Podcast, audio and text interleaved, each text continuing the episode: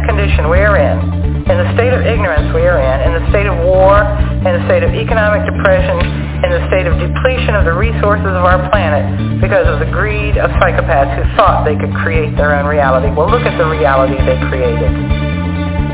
You're listening to SOTT Talk Radio, the world for people who think.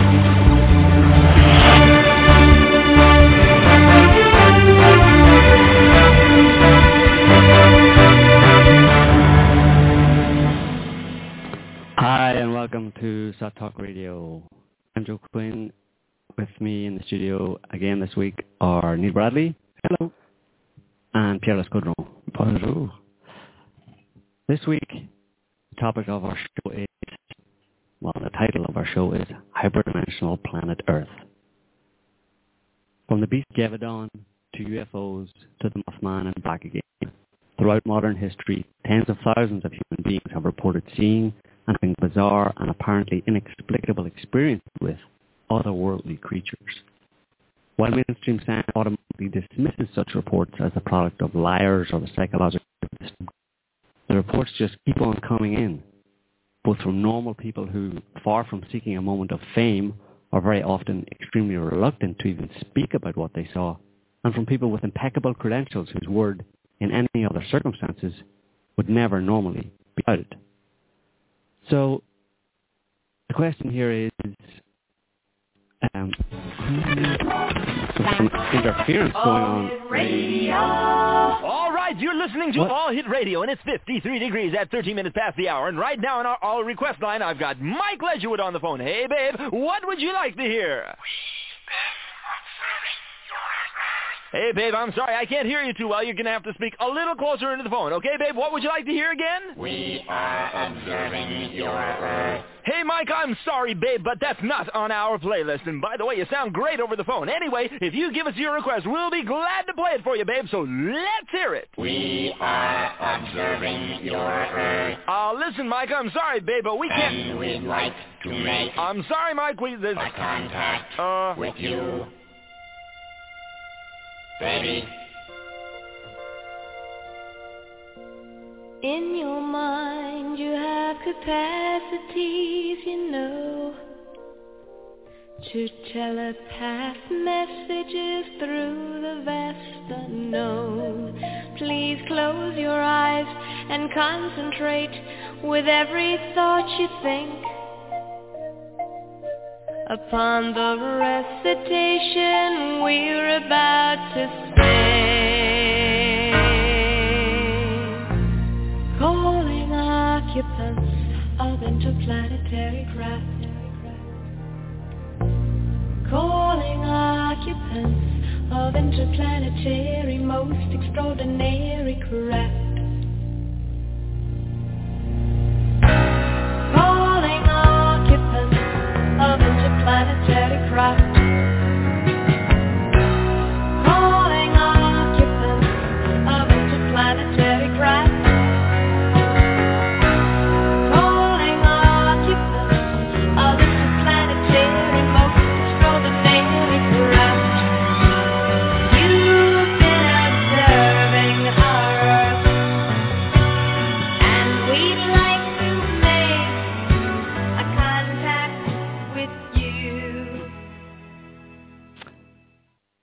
Okay, sorry about that inter- interference there, folks. We, uh, we're back online now. we're back online. We seem to have some kind of a interruption there to our show. Um, actually, we're joking.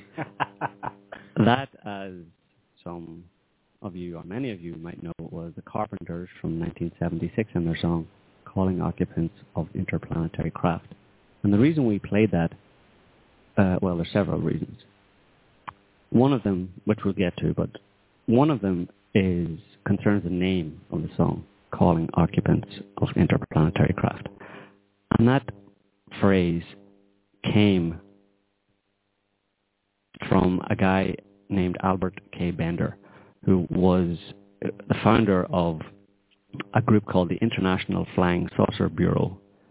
Uh, in 1953, on March 15th, 1953 to be exact, he and the other members of his group and uh, all of the, the members around the world decided to have a contact day, which was a day in which they would attempt to contact extraterrestrials, as they were understood to be at the time and are still today, I suppose.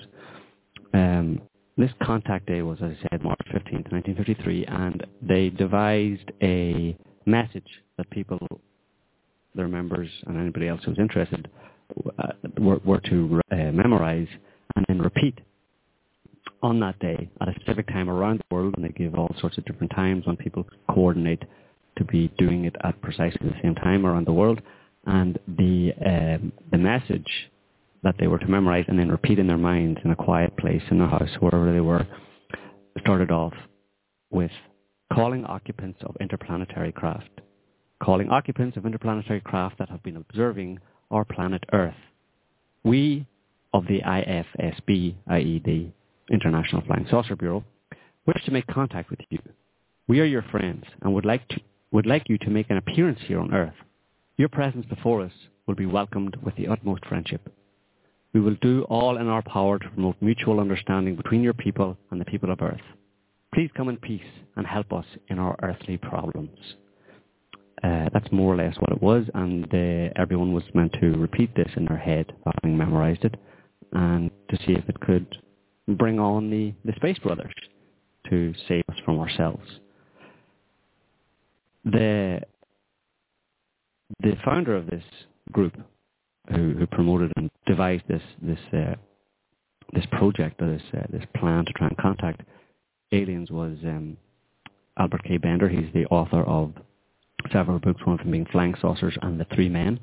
Uh, he himself obviously participated in this uh, project, and he describes his experience uh, in his book. Um, so he said was after the third attempt at writing the message calling on the Space Brothers that he felt a terrible cold chill hit my then my head began to ache as if several headaches had saved up their anguish and anguish and heaped it upon me at one time. A strange odor reached my nostrils like that of burning sulphur or badly decomposed eggs. Then I partly lost consciousness as the room around me began to fade away. Small blue lights seemed to swim through my brain. I seemed to be floating on a cloud in the middle of space with a strange feeling of weightlessness controlling my entire anatomy. A throbbing pain developed in my temples, and I felt as if they might burst. He opened his eyes, and to his amazement, he seemed to be floating above his bed.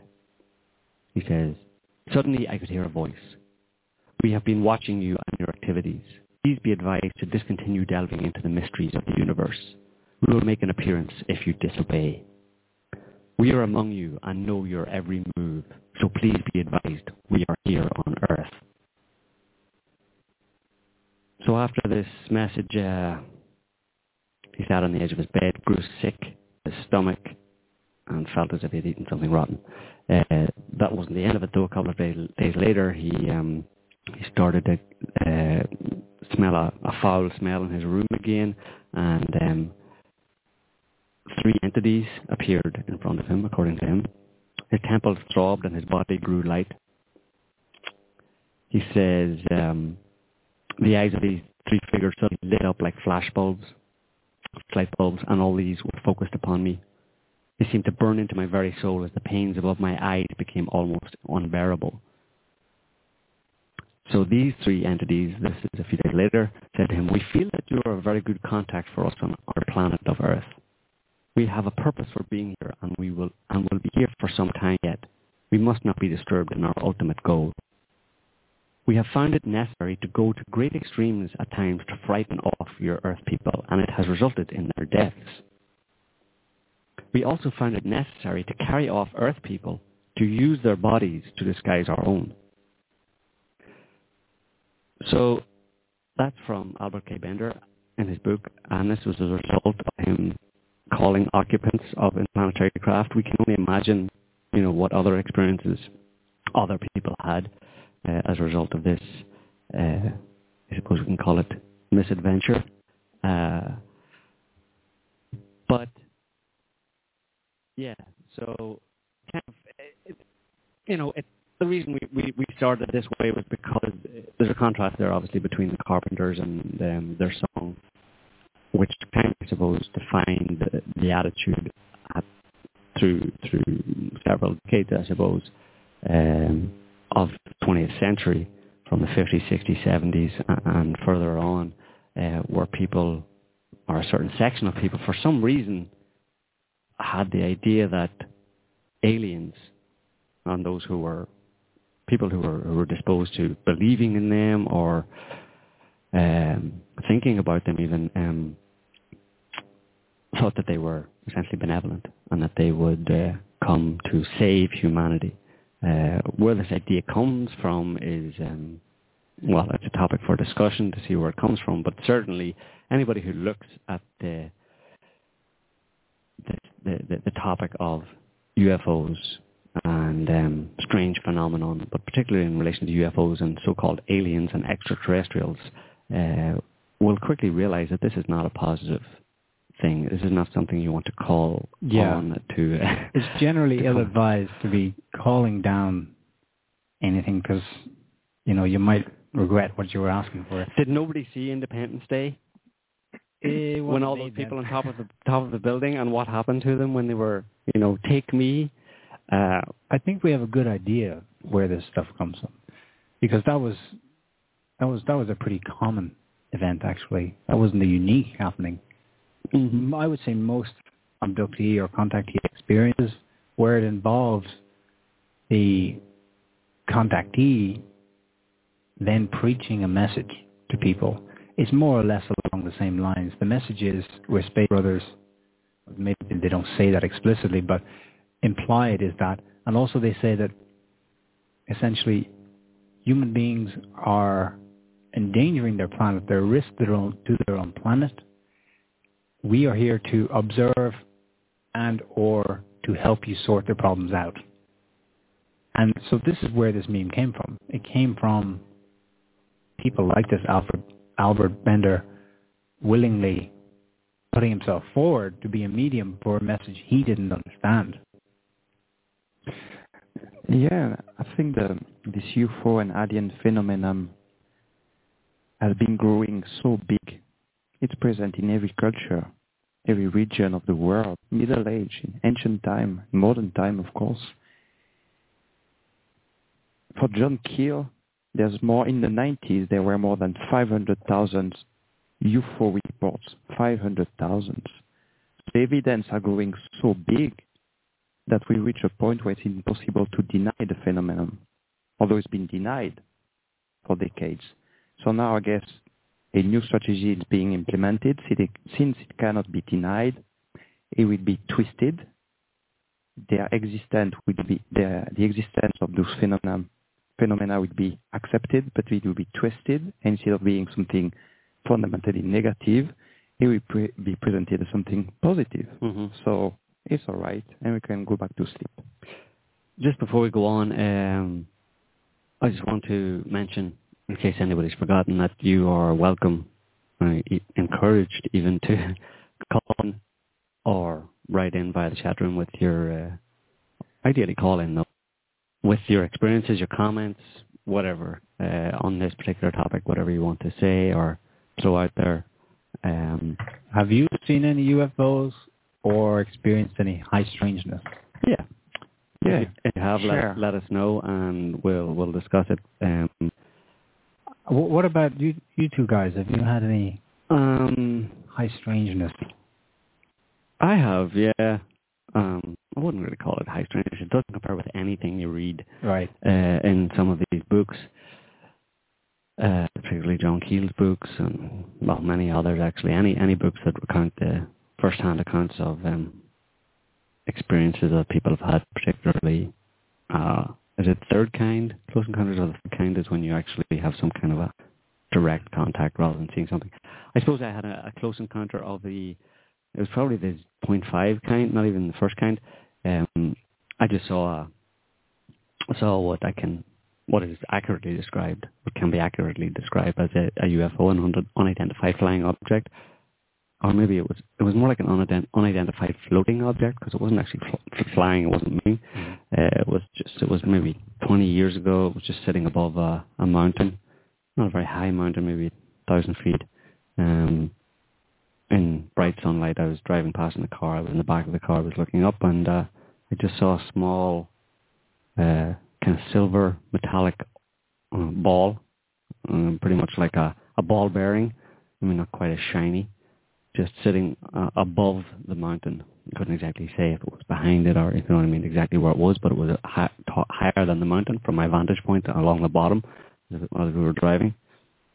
And then it went out of view, and uh, I just watched it for a minute or two until it went out of view because we went around the side of the mountain. It was obscured, and then when I was able to see again where it should have been, it was gone.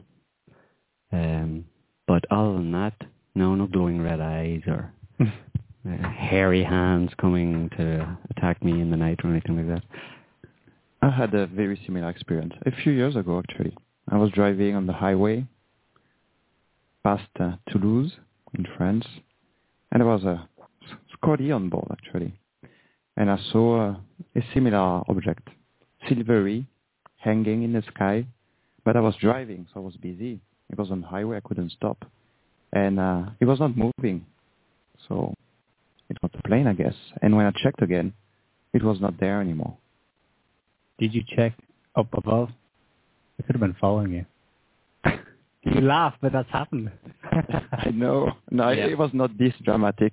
Okay. Uh, I was going to see, unfortunately, unfortunately for the show and for the, the dramatic depiction, but fortunately for, for me, because uh, indeed this is not uh, something good. What would you need? No, And, nothing. uh, yeah, I had a strange one. So I was in Greece, and I was there for a few months. So we spent most evenings on the beach, preparing a meal over a fire. So it was hardly any, in fact, no urban light, and it was a starry night every every night. And the first first time, I said, "That looks strange." The, one of the stars appears to be getting brighter. Hmm. Huh.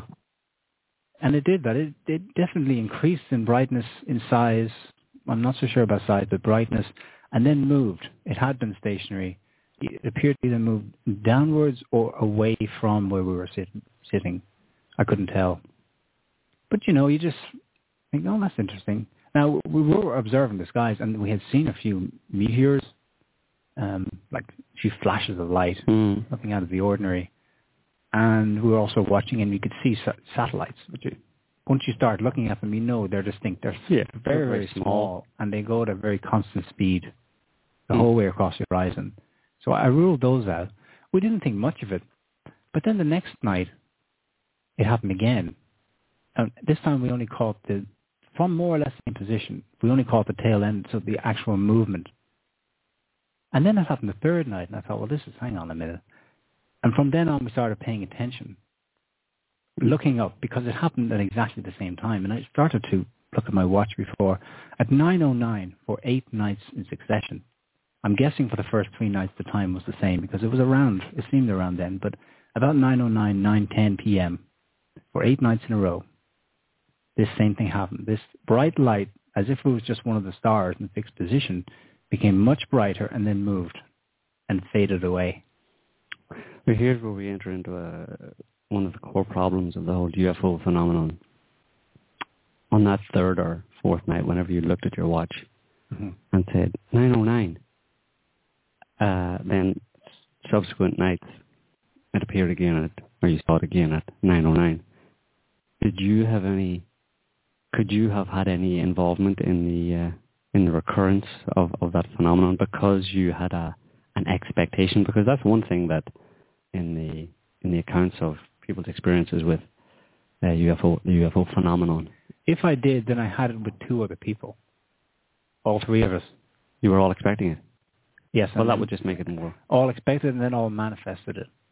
Well, not necessarily manifested, but what I'm saying is that the the timing Mhm. and it happening happening at the same time could have in some way conformed with your expectations because there is evidence that, and Keel, John Keel says this in his books, that many of the people that he interviewed said that their experiences led them to believe that what they were seeing, even if it was just a light in the sky or maybe something more substantial, uh, in terms of looking like a some kind of a craft or flying saucer, that they all said that it seemed to be alive, in, i.e. intelligent and alive.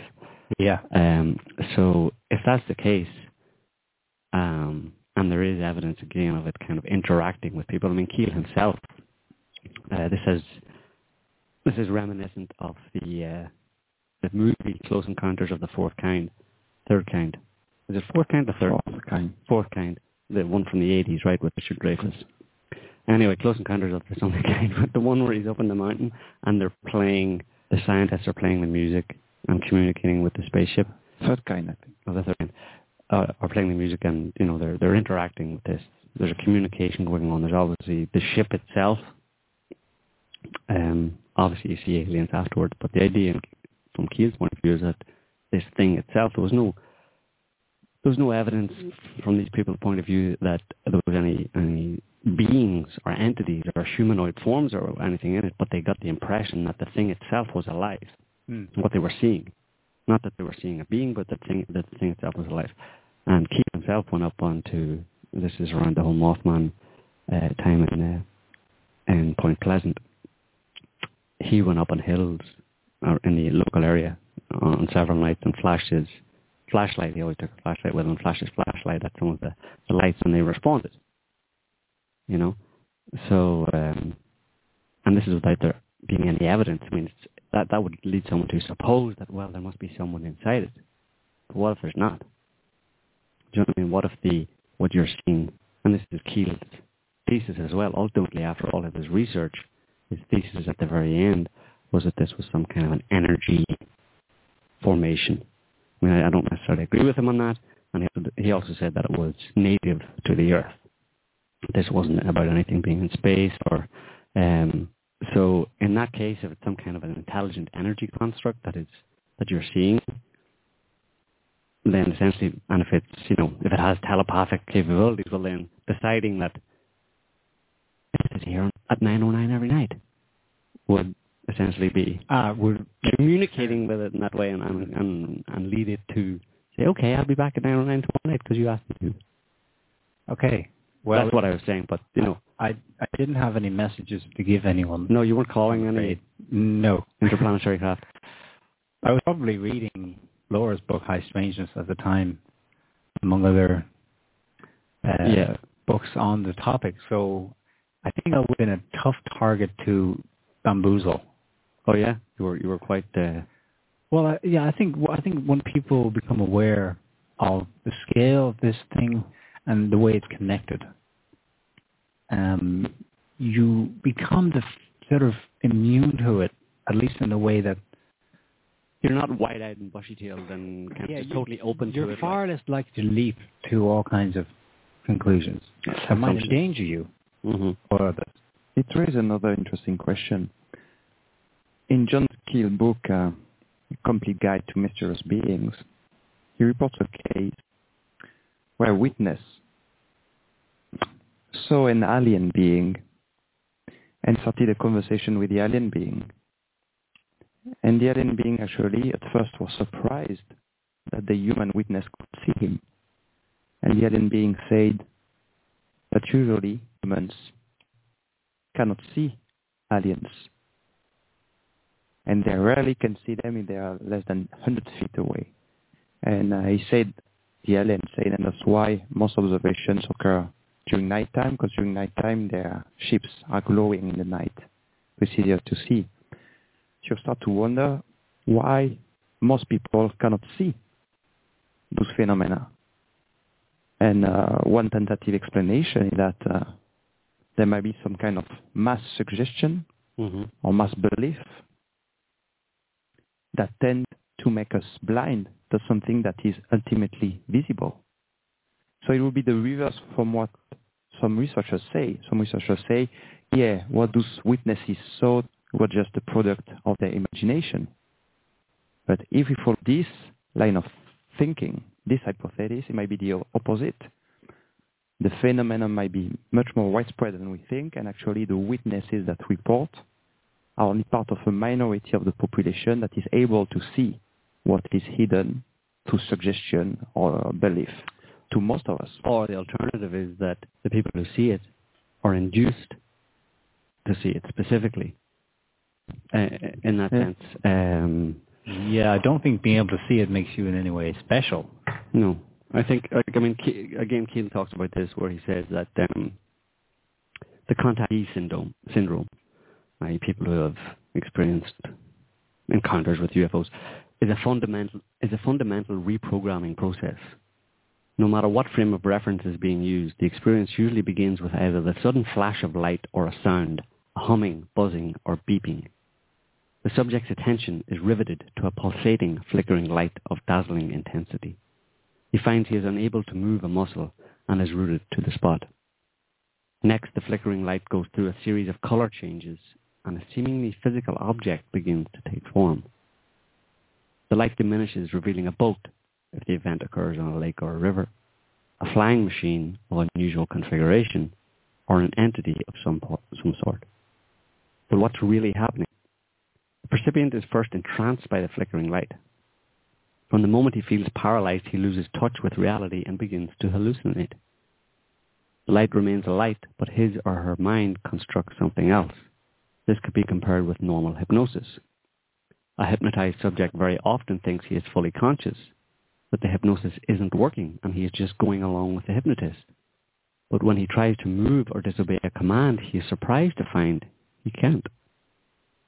The paralysis reported in so many UFO cases is really a form of hypnosis. We're speaking there specifically about paralysis, but that would obviously extend to all other, theoretically, as a theory, would extend to uh, all other uh, symptoms of these experiences or what people claim to have seen.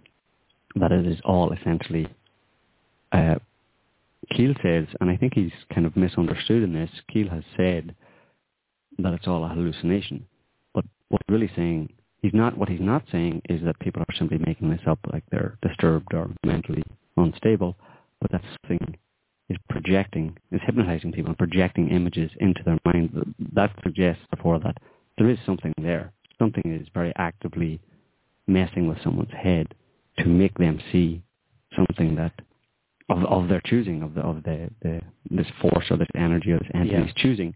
Uh, so Not, not he extended not only that, but he acknowledges that people have fired on bullets have ricocheted off these things, and even then he would put that in the same bracket. That yes, it's material to your perception, and it is interactive with something you did to it, but that doesn't change the fact that it's not actually there in, yeah, in, in that form, in that form. in the form that you're seeing it, yeah. Yeah. But then, I mean, you get into kind of you can get into all sorts of theories that have nothing to do with UFOs here, essentially, in terms of uh, the nature of reality and existence, where you know Well- we, we everything we see is a projection of our own consciousness, in the sense that it's it's some kind of energetic structure or construct around us, and by the process of simply looking at and thinking uh, you're projecting some kind of form onto your reality. And in our sense, as human beings, there's a consensus reality. Uh, and we all tend to agree that, you know, with certain things there should be a certain way. Or maybe that's controlled in some sense for that to happen, uh, where we all see reality in the same way. Uh, we all, all see only a certain part of reality or see it in a certain, uh, in a certain con- uh, construct. it's, it's unavoidable to discuss this topic without bringing it out to the broader questions of what is real and what is not. Yeah, it becomes tricky if those beings manage to uh, hyperdimensional, swing from one side of reality to the other side of reality. They're able to control human minds, to create memories, to alter senses, to uh, read minds, to move back and forth in time. It becomes a very tricky topic, but even more interesting one. Okay, we have a call here, so let's go ahead and take it. Hi, caller. What's your name? Where are you calling from? Hi, this is Genevieve. I'm calling from the Midwest United States. How are you guys? Hi, Genevieve. We're good. Hello. Welcome to the show. Hello. Well, Yeah, I decided ahead. to go ahead and I'm sorry, go ahead. Yeah, go ahead. Um, I went ahead and decided to call in. Um, I haven't talked publicly about what I saw this past summer with anyone, so I'm a bit nervous about it. Um, I've had instances of what I think were high strangeness my entire life. Um, but nothing like what my father and I saw back in mid-September. We were outside sunning and doing puzzles and reading books, and I kept looking up because I wanted more sun. I was checking out, you know, the sun to cloud ratio, and I looked up all of a sudden and saw this gray blob, and it had no definitive structure or point of reference. I was sitting in a chair, so I had a point of reference, and without taking my eyes off of this gray blob, I said, "Dad, do you see that?" He's also sitting in the chair, in the chair, and he had a point of reference, and he said, "I do. What is it?" And we're still talking and looking, and we're following this thing with our eyes and not saying much. I think we were in shock. But it, we deduced afterwards, after about 15 seconds, it disappeared behind um, some alto cirrus clouds. And it was just there and then gone, 15, 20 seconds. It didn't, I mean, we um, were located under a flight pattern, pretty heavily flight pattern. The Indianapolis uh, airport has a huge flight pattern. There's lots of planes that fly over and around and it wasn't a plane. It was not, like I said, anything distinguishable from anything in reality that I'm aware of. And when my father and I discussed it later, we were both kind of in shock and said, well, let's go. We wish we could go back and redo this. We wish we could see this thing again. But um, I thought maybe it uh, was something flying in between densities or that it had lost its possible invisibility shield, if there is such a thing. But um, that was my experience. And, you know, I didn't realize it, but a couple of, the few days following this experience, I felt drained. I had no energy. I felt like absolute poo. And it turned out my dad was feeling the same way, and we talked about it, and we said, you know, I've done a lot of the research on the forum and read all of uh, Laura's books, and I thought, my God, I wonder if it's connected. Mhm. Well, so you're saying So it was was- an amor- it was an amorphous blob, gray blob. Yes, in an oval, Uh-huh. oval circular shape. Um, it didn't really change shape or size, it, but it was moving. Um, it was moving from west to east, and then it just disappeared behind the clouds after about 15 to 20 seconds. hmm So that in itself wasn't necessarily something. I mean, it's strange, but you know, more of a curiosity, I suppose, given what you already know. Um, but it's you said that you felt bad afterwards, physically. We did. Um, I did, and you know, I didn't really connect it for about 24 to 36 hours. Um, I just didn't have the energy that I normally have, and I spoke with my father, and he said, you know, I'm not feeling great either. We didn't know if we should attribute it to diet or maybe, you know, Wi-Fi, since we do live in a condoplex. But um, we've taken some precautions as far as all that that goes, and we just couldn't understand why we were feeling so drained. Um, so we did, you know, I did some more of the EE, introduced my father to the EE breathing program, uh, and after a while, it seemed the more we acknowledged it, the better off we were feeling. The more we talked about it, you know, I talked about it with my husband, and also told my mom about it, and things seemed to get a little bit better. I don't know if it's, you know, if it was my mind, you know, freaking out or some, you know, subconscious thing because I saw this, or if I was actually being messed with. Same same uh, Mhm. goes for my dad. Mm-hmm. Did you dwell It was just on a it? very odd experience. Did you dwell on it in that in that in that sense? Did you dwell on it? Were you worried about it afterwards? Did you let it kind of get to you in some way? That's The the, interesting experience? thing. No, that's the interesting thing. Because I was asked the same thing by my husband when I told him I didn't put two and two together as far as feeling bad Mm-hmm. um, until I don't know, 36 hours, 48 hours later is when I put two and two together. Um, so no, I mean we told told my husband when he got home about it. We talked about it a bit and talked about some of the things we've done in our research and what it could have possibly been. But we know about you know the whole psychic shielding and um Uh-huh. I'm a smoker.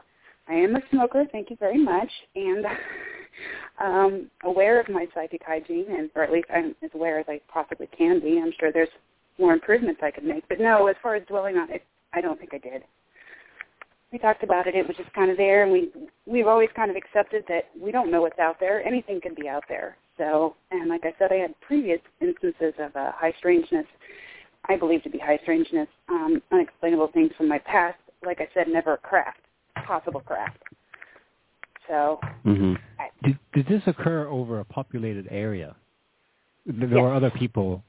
And do you think, did you notice or ask, did anyone else see it? Or did you hear any reports about anyone else seeing it? Well, the issue was it was, a like I said, a beautiful sunny day. Um, it was mid-afternoon during the week. So I don't know if anybody else saw it, and I didn't ask.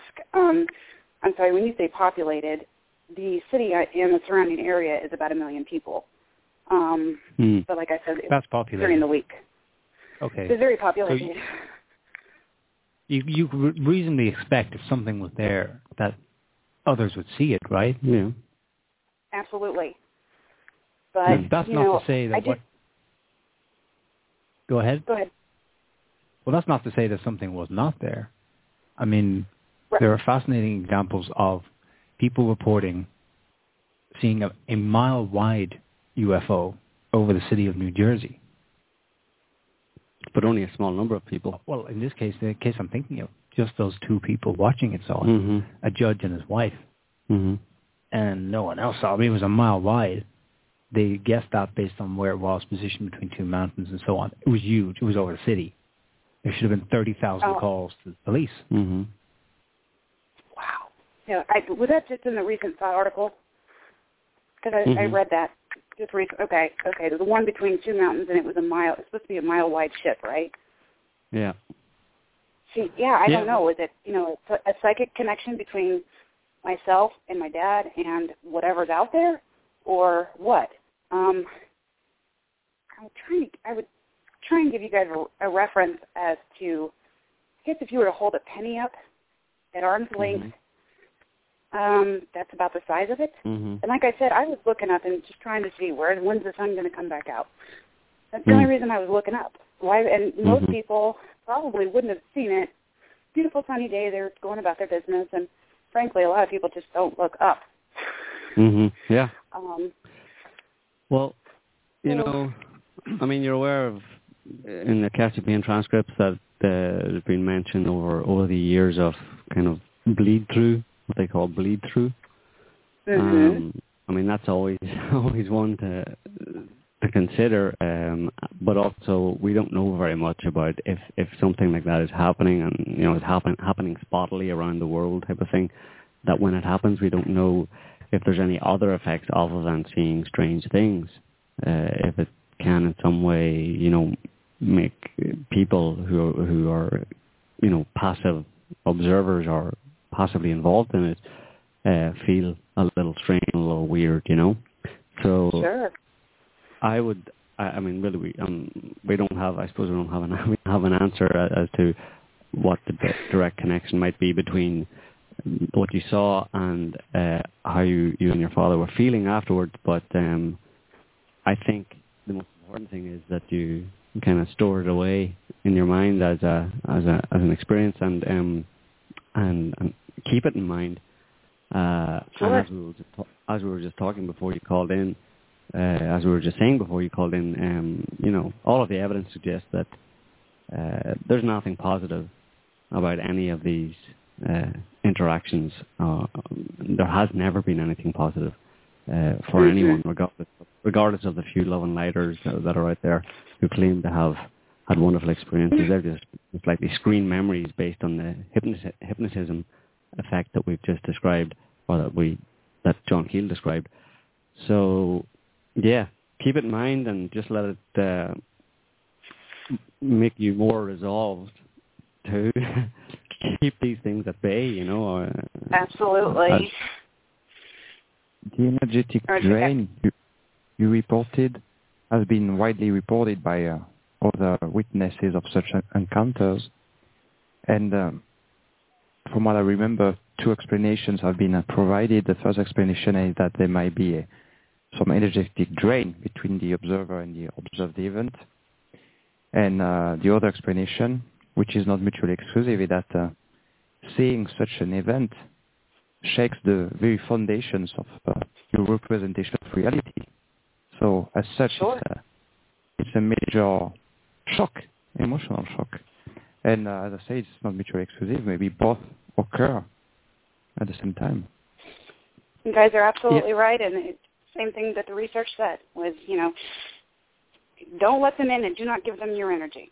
So, Yeah, like I said, and you guys asked, no, no dwelling upon it and trying to move past it. And like you said, um, they are not benevolent. benevolent. Mm-hmm. And keep your eyes So- open. Keep your eyes open. Well, thanks for taking my call, guys. It's the first time I've actually really, really spoke about it, and it feels good to get it off my chest. Good, All right. Thanks for calling in, Thanks, Genevieve. Steve. Thank you. All right, Genevieve. thanks for Take the care. show, guys. Bye. bye-bye. So, um, yeah, just on this topic of them being benevolent space brothers here to uh, save the planet, this is something that um, idea that has been promoted, I think, since the very beginning of the whole phenomenon. Um, in terms of modern times, let's say the mi- middle of, of last century, the famous um, Roswell incident, uh, and everything that has happened since, where it really came came became main, mainstream.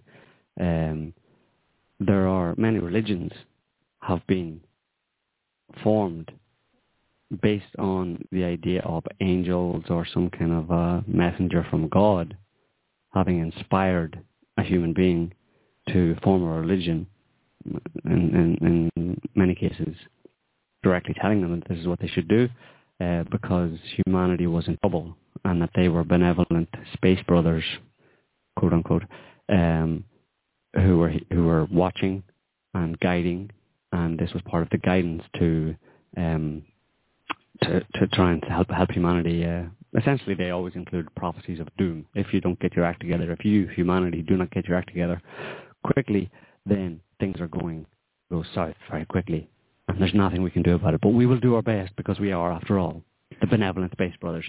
There's um, author Brad Steiger, for example, interviewed scores of psychics, prophets, and contactees for his study of this exact phenomenon.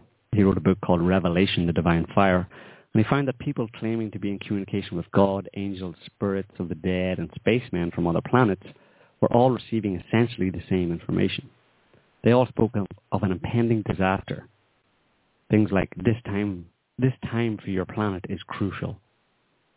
But the problem is that the prophets and seers of the last century, that is the 19th century, in the 1800s, were all getting exactly the same spiel from the particular uh, kind of uh, beings or angels or whatever that were relevant to that time.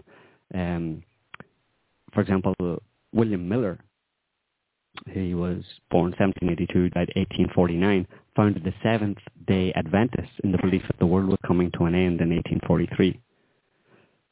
There's also, obviously, a lot of people know about the messages delivered to the children in Fatima, Portugal in 1917. And there's also the, what's it, is his name John Smith? Isn't that the guy? A very common name, the Mormon, the founder of the Mormon uh, church. Uh, the Church of Latter Saints, yes, Yes. Mormons.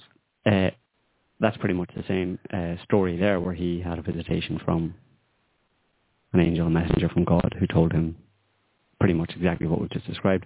So the point here being, Well, it makes you wonder right back through history. I mean, the Prophet Muhammad was in a cave and is told all these amazing things based on some truth, but it ends up forming a massive religion. mhm, There is an interesting account about malevolent beings under the disguise of saints and other prophets. It's an ex- excerpt from The Wave by Laura Knight-Jadczyk. So let me read it. So the following is a condensed account of a case of demonstrably demonic infestation, obsession, and possible ultimate possession, which has been thoroughly documented and described in Demon Syndrome by Nancy Osborne. And here is how it starts. The room was bathed in hazy, luminous glow. A strong scent of ozone. A gust of cool wind burst through the open window. It seemed peculiar to Anne. The moon shone so brightly on a cloudy night.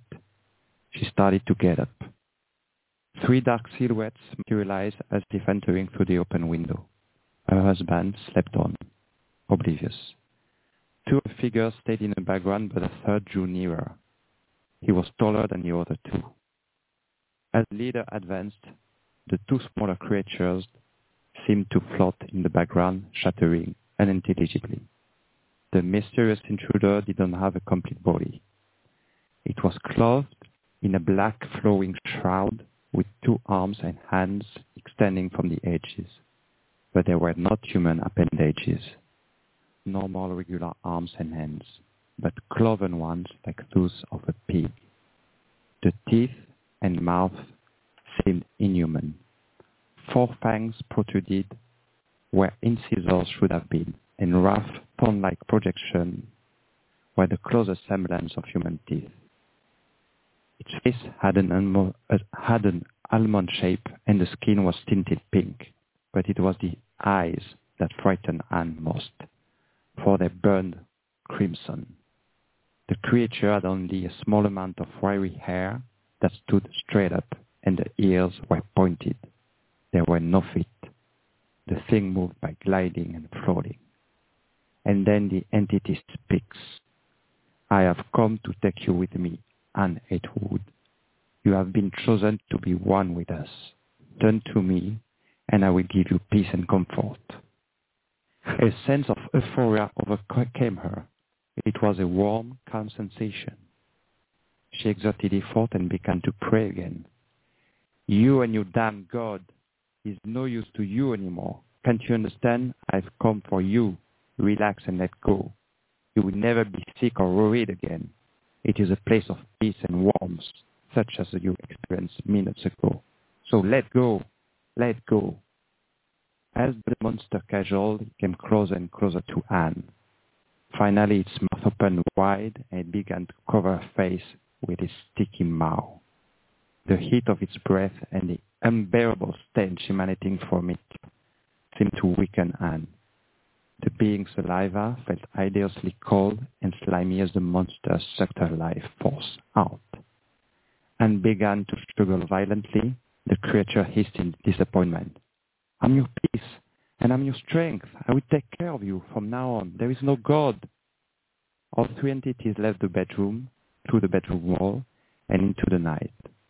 And in the chilling similarity, we find certain images in common which have also appeared in other cases of alien abduction and demonic infestation. An astral trip to some an astral trip to some unknown exotic place stunned her fair. She saw the Egyptian pyramids. It was then that Anne felt that she was a part of eternity, immortal, safe, happy, and free from pain. Then, in an interview with a member of the press, Anne Haywood was trying to explain how the lady transported her in time to distant places. She puts the robe on me, and then mind separates from my body.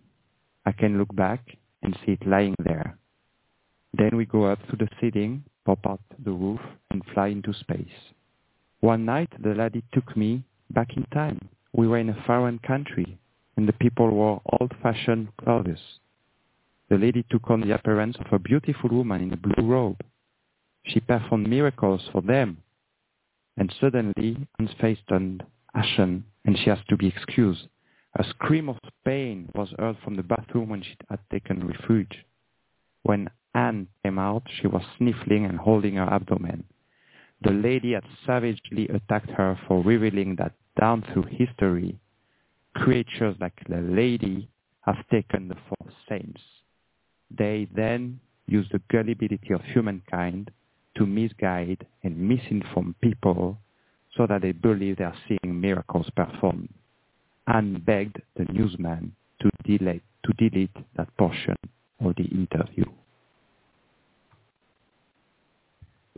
What, what, what, about when was this? 1950s? It was written by Anne Osborne, by Nancy Osborne in 1982, so it's uh, pre-1982. That's uh, officially under the ta- under the theme of uh, demonic possession, but it does tie in with uh, what we're talking about here in the sense that these this UFO phenomenon uh, is very much um, a part of, Yeah. of human experience in the sense that the people that experience it um, are interacting interacting with it in, in a direct way and therefore shaping it, albeit probably most likely under the influence of of the entity or the, the energy construct or whatever you want to call it itself. I.e., it's you know because who I'm sure this woman Anne would not have created such a grotesque and horrible uh, figure as Pierre just described. Because I mean, seriously, who would um, willingly do such a thing? Um, surely, you know, and, and this ties in with the idea of them taking on images of. Uh, of, of angels or saints or Saints. gods or heavenly beings to, as Pierre just described, manipulate and fool uh, masses of humanity and also to get people to form religions. So there is, does seem to be some element of uh, interference on the part of these things uh, um, in, in human history and you know giving it nudges in particular ways at particular uh, times in history. Uh, Well, yeah. To, to to serve their own agenda, obviously, not from a not for a benevolent uh, reason, but to serve their own agenda. Um, there's um, there's another excerpt from the Cassiopaean transcripts that I mentioned previously uh, that ties into this. It's from 1996, February 3rd, where uh, a question is asked about the Chupacabras, or the goat sucker. Uh, there's strange kind of a creature, fairly grotesque looking with spines along its back, and, and there's various different descriptions of it, and this is another example of, of, of the problem in terms of eyewitness reports of these things, that it's subjective because it's being formed partly by the observer, although it does, this, this entity or being, what they're seeing does have a reality in itself, and I'll just read a little bit of it. It says, uh, okay, can we ask about El Chupacabras? Um, the answer was review transcripts re window fallers. Now window fallers are is just a, ter- a term that was coined uh, to describe the appearance of strange and bizarre otherworldly creatures in our reality that have been reported throughout history. Um,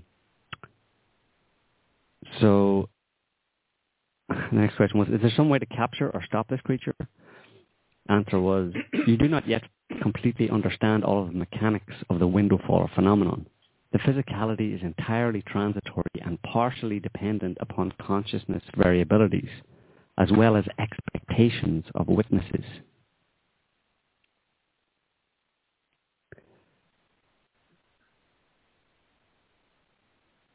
Yeah, I mean, there's other parts of that about Okay. you know, they say, remember that window falling represents a cross-energizing of realities equally represented from each dimension in question. In other words, because the dimensional curtain has been torn, half of one and half of the other contributes to the whole reality. So I think, Okay. in that sense, even though window fallers, as we've been um, describing them, uh, or as, as they're talked about, um, aren't necessarily exactly the same as or part of the UFO phenomenon. Uh, they are seen very often along with official kind of flying saucers and lights in the sky. There is also this uh, concurrence of strange creatures appearing around the same time.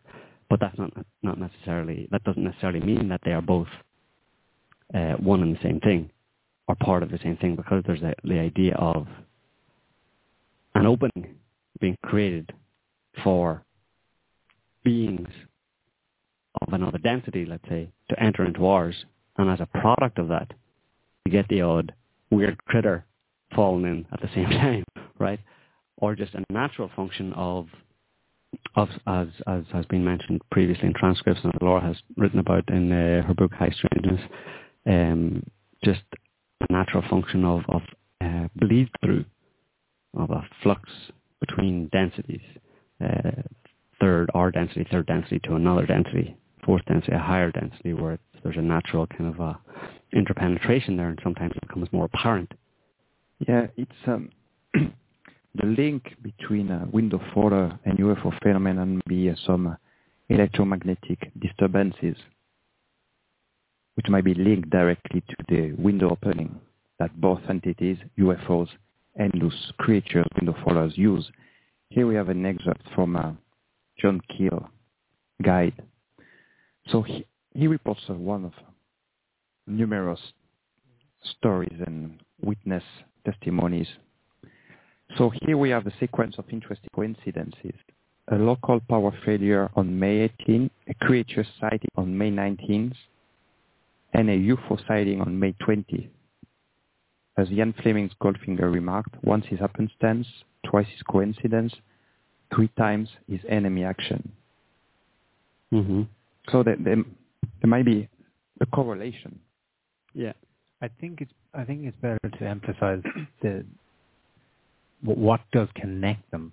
Okay, them because if you get into saying well there are different intentions behind both. So in the case of something like a window fall where something appears by accident as opposed to uh, something flying down to somebody's house hmm and specifically calling the person out by name Mhm. and communicating something with them hmm um, not just John Keel, but there are other authors as well who've who've done looked back right back in time and taken you know reports. A lot of them more modern reports they've investigated themselves, and they found the similarities to the point where uh, John Keel, Jack Vallee, and numerous other researchers are confident that what we're seeing today as the UFO slash alien phenomenon is just the form it is taking.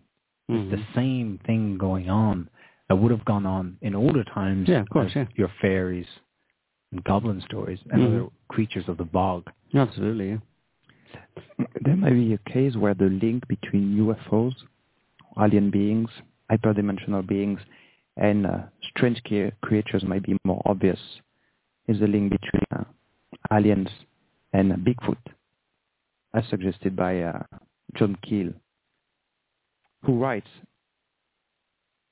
It almost seems as if anomalous earthly creatures have somehow been enlisted or drafted into service by the so- sorcerers, to carry out some mysterious missions. And here is looking specifically at ABSM, the abominable snowman. And uh, what he suggests, and I think it was uh, suggested in the transcripts as well, is that uh, Bigfoot are creatures within our third density world on planet Earth that serve purposes that are some kind of slaves for beings of a higher density. Sure, we can. I'm not sure we can, you know, limit it to that because that has been said in the transcripts that they are slaves, you know, do menial tasks on the planet.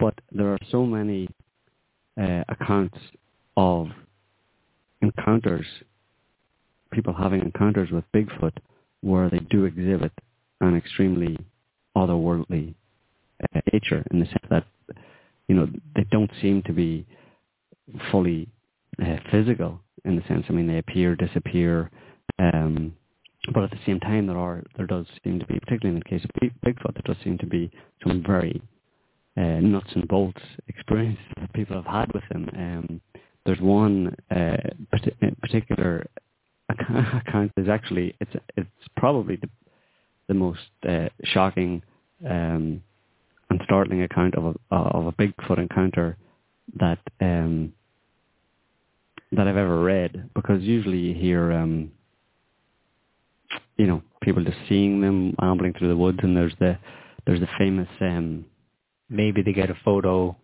yeah there's the famous uh, movie. Th- there's a famous movie uh, of of you know the supposed big Bigfoot ambling through the through the woods, or you know just various grainy pictures or whatever. But there are a lot of other picture uh, accounts of, of people having more direct ones. There's I, I know there's a there's a there's accounts of people having been having been carried away by them and spent a week in their company. Um, but there is one, and I'm just trying to find it here. That's why I'm taking so long. Uh, there's there's a story about a group of um,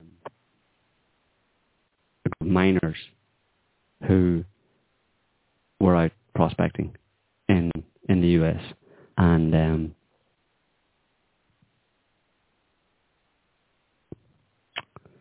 damn, I'm trying to find it here. Well, there, there was also a apparently a corpse of a Bigfoot found and exhibited for a while during a show. I can uh, I can read the report here. It's a report by uh, Ivan Sanderson that was uh, quite a, an authority concerning uh, strange creatures. And um, on May 3rd, 1967, the Corpus Delicti were an exhibit in a refrigerated van attached to a traveling show in the Midwest. Thousands of people paid 35 cents for the privilege of trooping through the van that season and the next.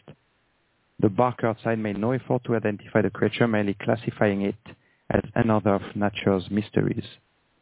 The body was deeply entombed in a huge cake of ice with soft lights focused on it. People entered the van not knowing what they were going to see and left not knowing what they had seen. Finally, an herpetologist from Milwaukee, Wisconsin, Mr. Terry Cullen paid his 35 cents, wandered into the exhibit, and then rushed to a, telephone, to a telephone to call Ivan Sanderson. So eventually, Sanderson goes to the place and uh, start examining the body. It was shaped like an adult human male, six feet tall and covered with dark brown hair, three to four inches long. Visible portions of the skin were pale white. The hands were almost human except for thumbs, which were excessively long. The feet measured eight inches wide across the toes. The little toes were almost as big as the others. Thick hair covered the feet. The hands and feet were more human than ape-like, the scientist noted. The left arm was twisted awkwardly upward and was visibly fractured midway between the wrist and the elbow, giving the appearance of a sawdust doll. The right arm was twisted also with the open palm spread flat against the abdomen.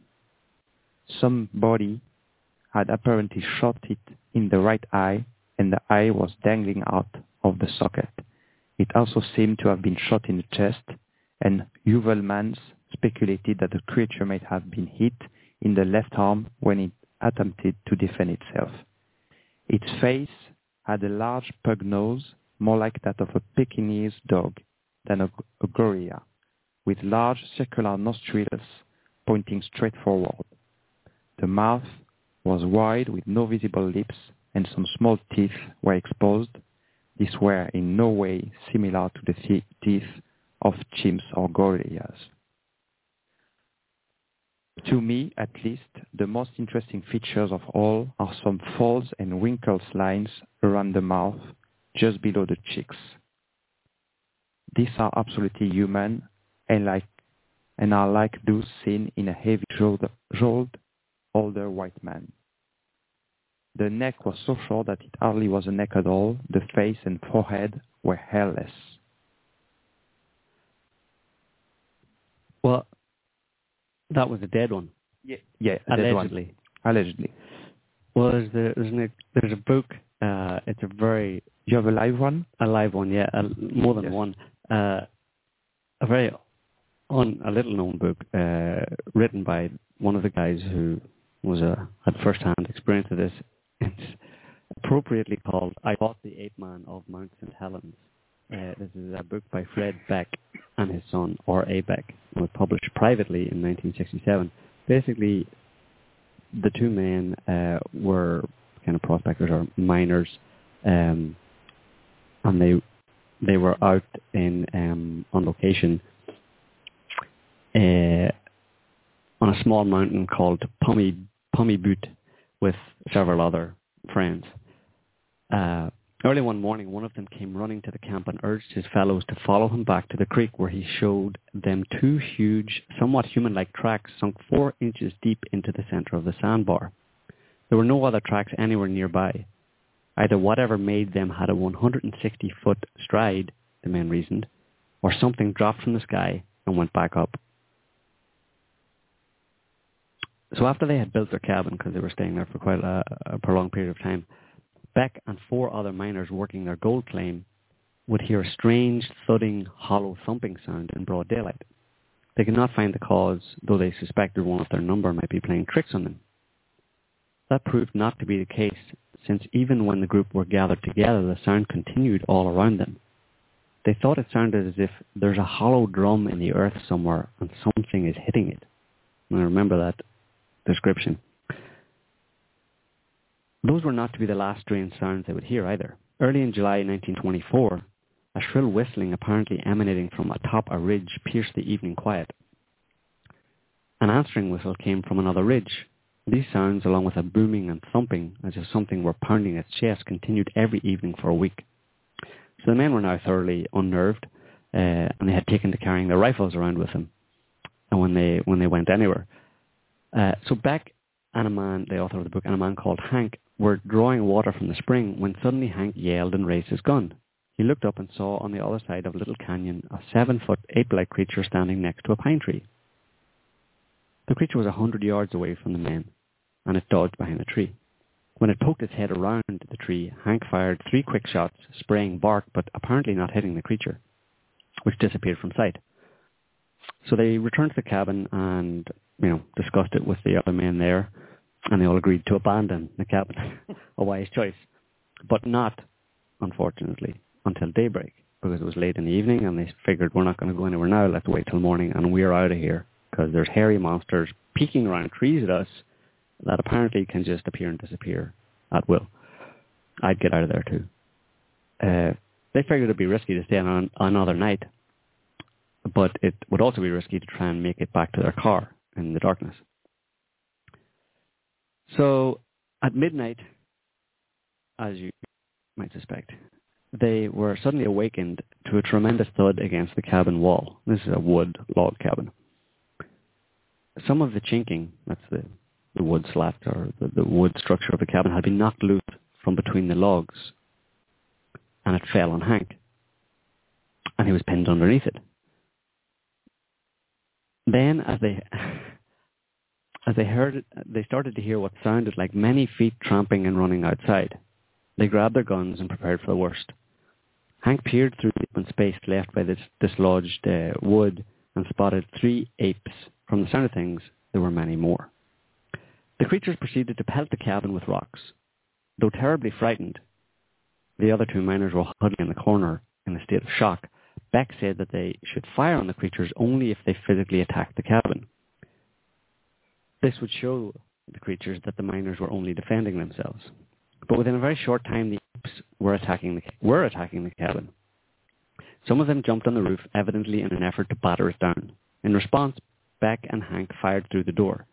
They were also forced to brace the door with a long pole taken from the bunk bed, since the creatures were furiously attempting to smash the door open. Beck and Hank riddled the door with bullets. The attacks continued all night, punctuated occasionally by a, sh- a short quiet interlude.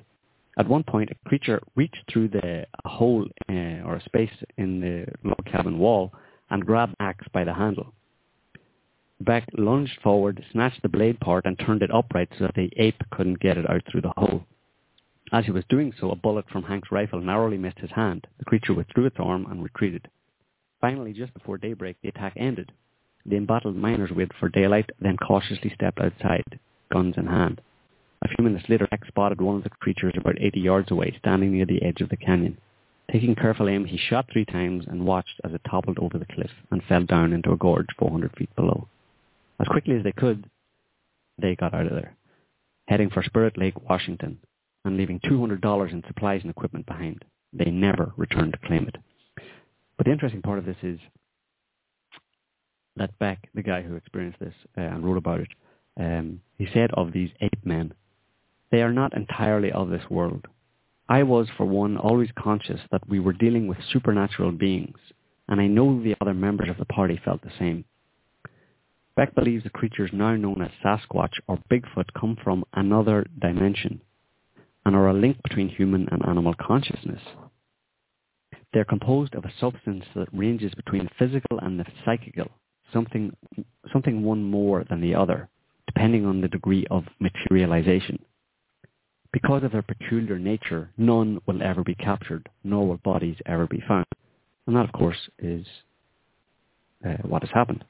I mean, despite Pierre's story about, uh, although, you know, we can't dismiss the possibility that one has been found or something, some unknown creature that doesn't fit into Darwin's theory has been found, but whatever appearing in your local newspaper with nice pictures and a video uh, on YouTube are pretty slim, given uh, the threat that such a discovery would pose mm.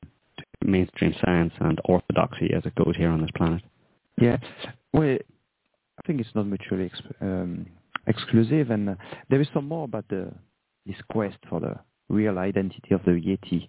Recently, DNA tests were conducted on some uh, unidentified hair allegedly belonging to the Yeti. And um, that's professor of molecular biology at Oxford, Bryan Sykes,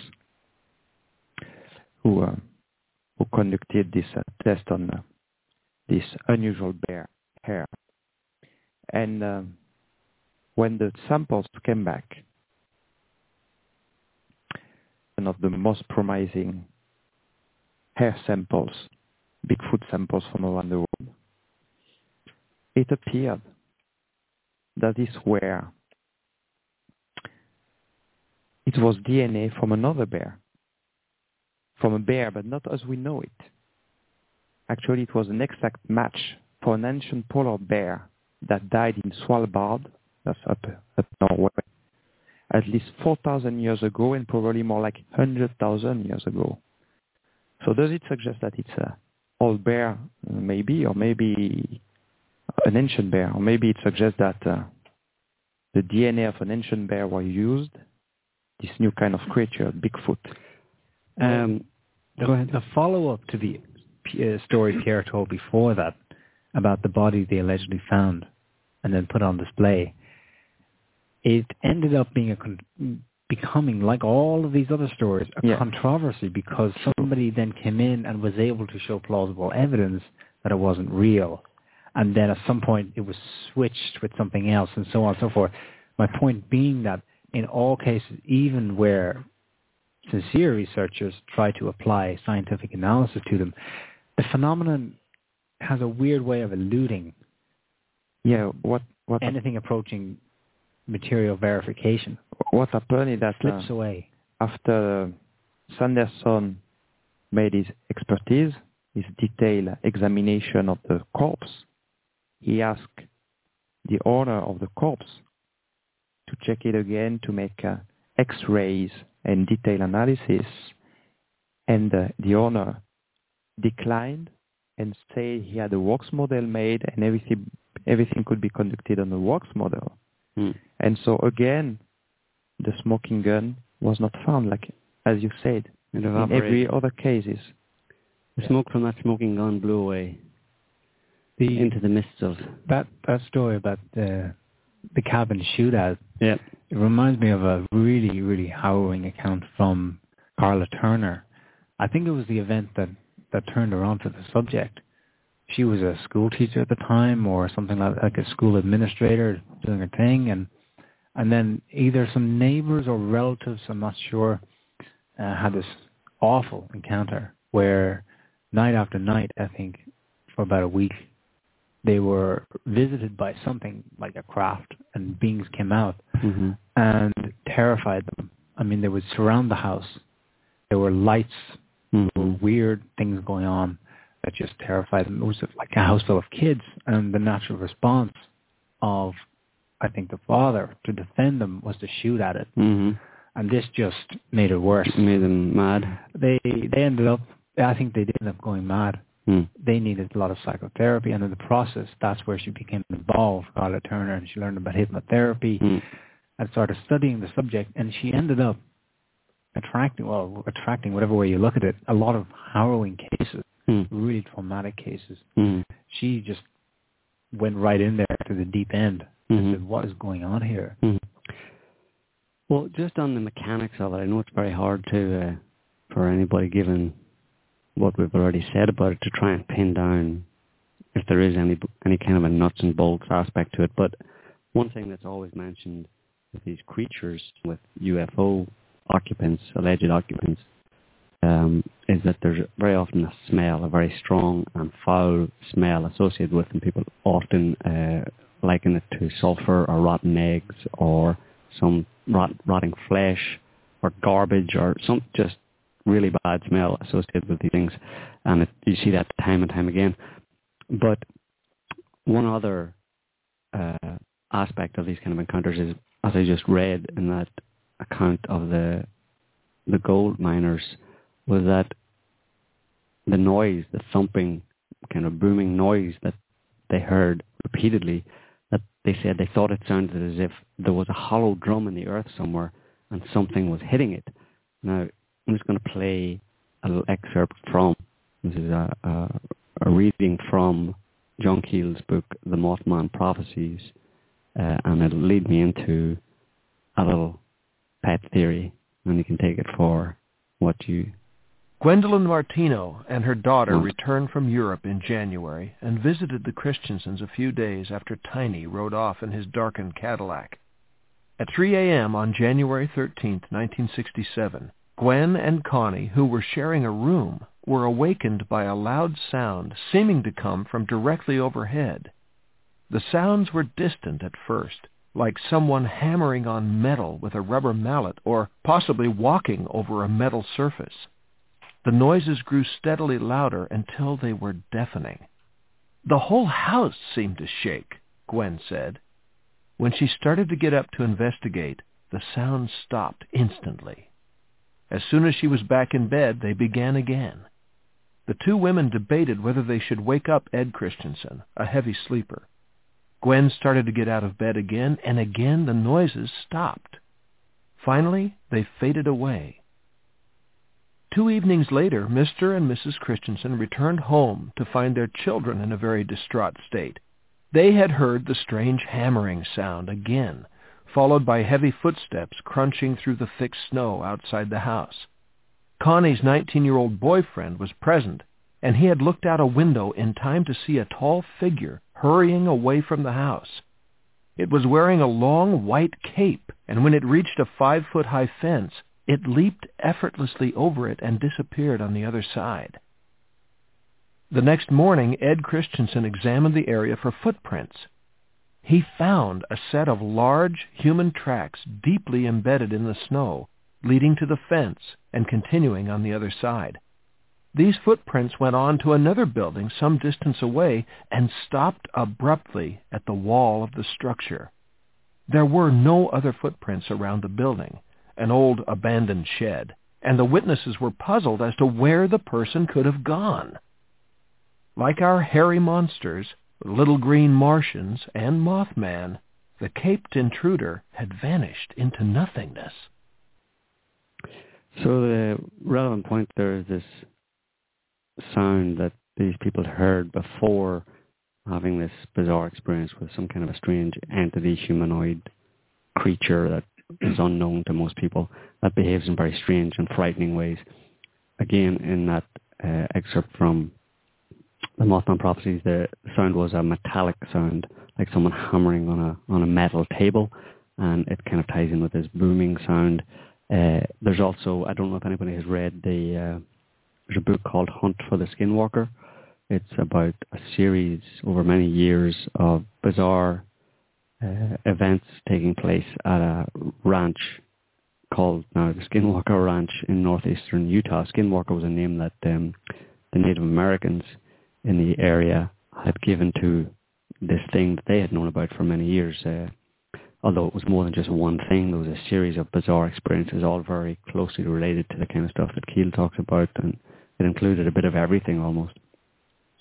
Uh, the the people who owned the ranch, who moved into it, uh, and you know, to their to their dismay, found out that it was a bad idea. Uh, they were called the Gormans, and one night they were walking out around the ranch. This was in, during the first kind of experiences they had. They had seen something, they had seen the light, a light moving across the property, moving up and down over fences. They thought it was a camper van, and then they saw that it, when it got to the fence, it just kind of floated up, across, and back down again. So they figured that's either a flying camper van or it's something else. So they were out walking one night, and this was just one experience, similar experience they had in terms of what they heard. They said, tonight there was no rain, and the Gormans chatted quietly as they walked. Suddenly a loud metallic sound came from their right, cutting through the nighttime stillness. Startled, stopped abruptly. Both had acute hearing. A few seconds later, they heard the noise again. It sounded like metal being banged on metal, and it seemed to be coming from about a hundred feet above them in the darkness. Uh, this was immediately after, or immediately before, I think, they saw either before or after they saw uh, something very, very strange on their property. And when I read all of these accounts, and there are many different accounts of this, and they all seem to coincide with this uh, this idea of it there being some kind of a metallic, booming, scraping noise associated with high strangeness and UFO phenomenon. And uh, I pretty quickly um, thought of something that we've talked about before.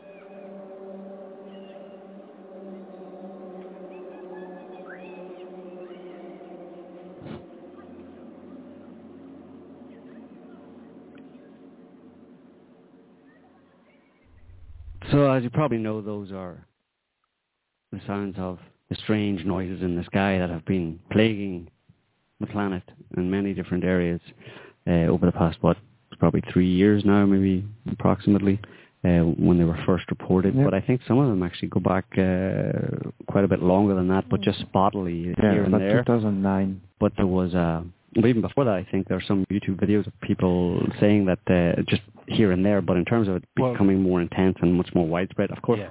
J- John Keel has has catalogued them going back to Yes. 18th, 19th century. Yeah, and but the I'm- trumpets of Jericho and the trumpets of Revelation. Yeah, absolutely.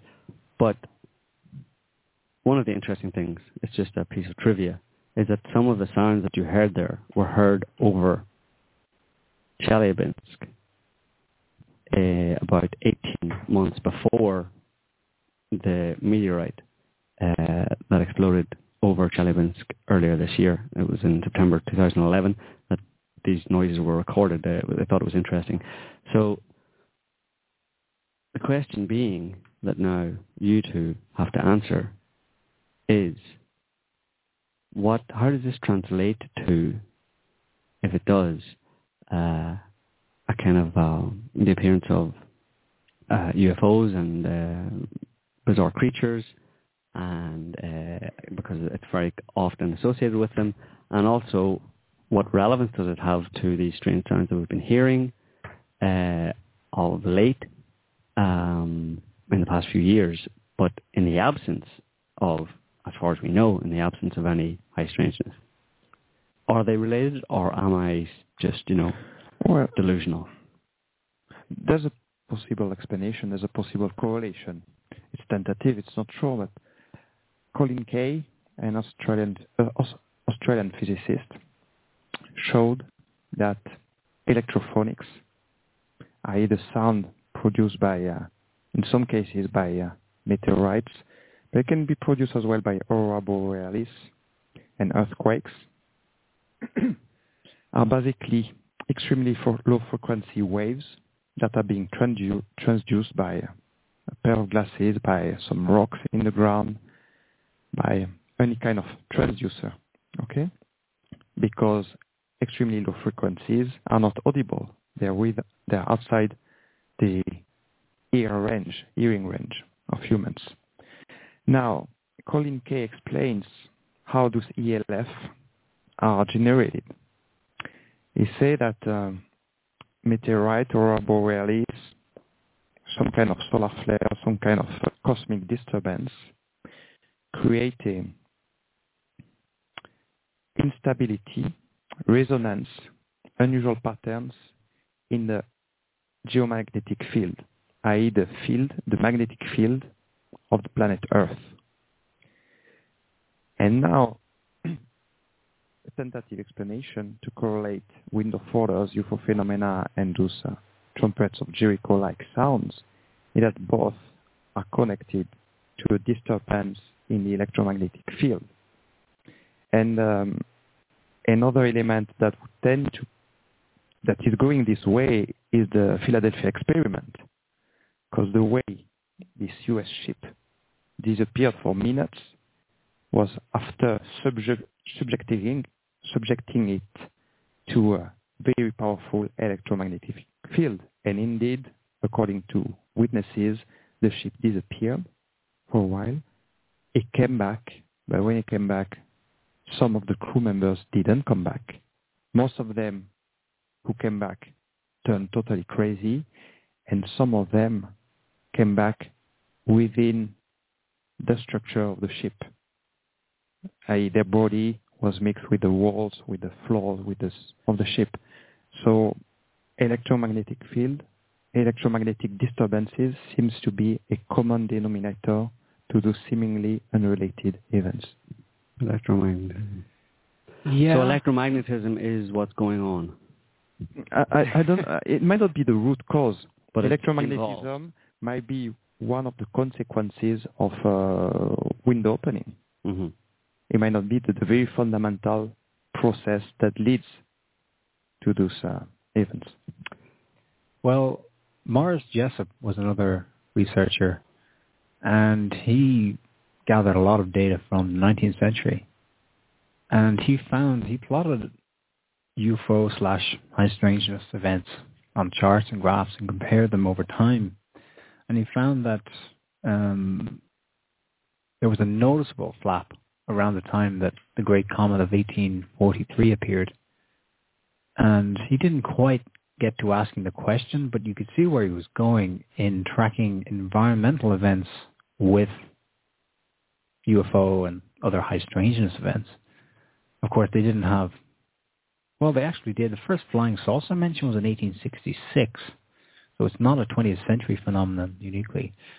Um, there's also, John Keel was also cataloging things over time, and he found that things occurred in, I suppose, cycles, and they occurred in clusters, and they occurred with environmental events. So you might get an outbreak of tornadoes that would jive with the a particular UFO flap. Well, there you go. That then also ties into kind of what we're saying. It ties it, It does. it's tied directly to global warming. Is that what you're saying? Because clearly, well, what what global warming is really about, or what's really going on in terms of our climate and the weird weather we've been having, the tornadoes, the hurricanes, the typhoons, um, in terms of solar radiation or cosmic radiation interacting with the planet, and how it might disturb the electromagnetic something Well, the It- thing is, something around the planet. it's a good, you know, model to start from. But we still come back to the, the specific question here of the strange sounds, so-called sky noises, over Chelyabinsk occurring 18 months before. I think what Keay was talking about was the electrophonic sounds of an incoming body. So it happens more or less at the same time that the object is seen in the sky. 18 months before is something else. Um, yeah, but remember in Keay reasoning, there are two factors. There is the source, electromagnetic disturbance, i.e. aurora borealis, cometary body, earthquake, and there was also the transducer. And the trans- transducer is location specific. So what it might suggest, I'm not sure that's the definite answer, but what it might suggest is that in Chelyabinsk, maybe in the ground, there is a transducer, something that transforms those electromagnetic, extremely low frequency disturbances into audible sounds. So maybe within 11 months apart, there are two uh, sources, maybe two different sources, that led to the activation of this local Chelyabinsk transducer. But let me go back to this correlation, this possible correlation between electromagnetic disturbances and strange phenomena. John Keel, him again, mentioned three cases, very old cases actually, where there is a strong correlation, obviously, between lightning strikes and uh, wind of water. In 1856 AD, yes, eight, no, 1856, not 1856. Eight, 856? 856, yeah, 856 AD, sorry. During a storm which filled the place with such darkness that members of the congregation could hardly see each other, in a church in Trier, Prussia, was suddenly invaded by a dog of immense size. Second case. In the church at Andover, Hants, England, on Christmas Eve, 1171, it dashed around the altar just as the priest was struck by lightning from within the church and killed a gigantic pig-like thing, a monstrous pig that was reported again and again in long series of perplexing cases. And third cases, third case, a Tudor historian named John Stow recorded the following in the 16th century. In the reign of King John, thunder and lightning killed many men and women and children, burned cornfields, and fishes of strange shape, armed with helmets and shields, like armed men were caught, only they were much bigger. Yes, you heard correctly, despite my iffy accent, giant fish clad in armors. Of course, when it comes to tales from ye olde times, nowadays people can go, well, whatever they were. It's it's like Chinese whispers. By the time it reached down to us, of course, it changed a little. But of course, today we've got well, not so much today, but certainly in the last forty years, an increasing number of crop circles, for which there's no known explanation.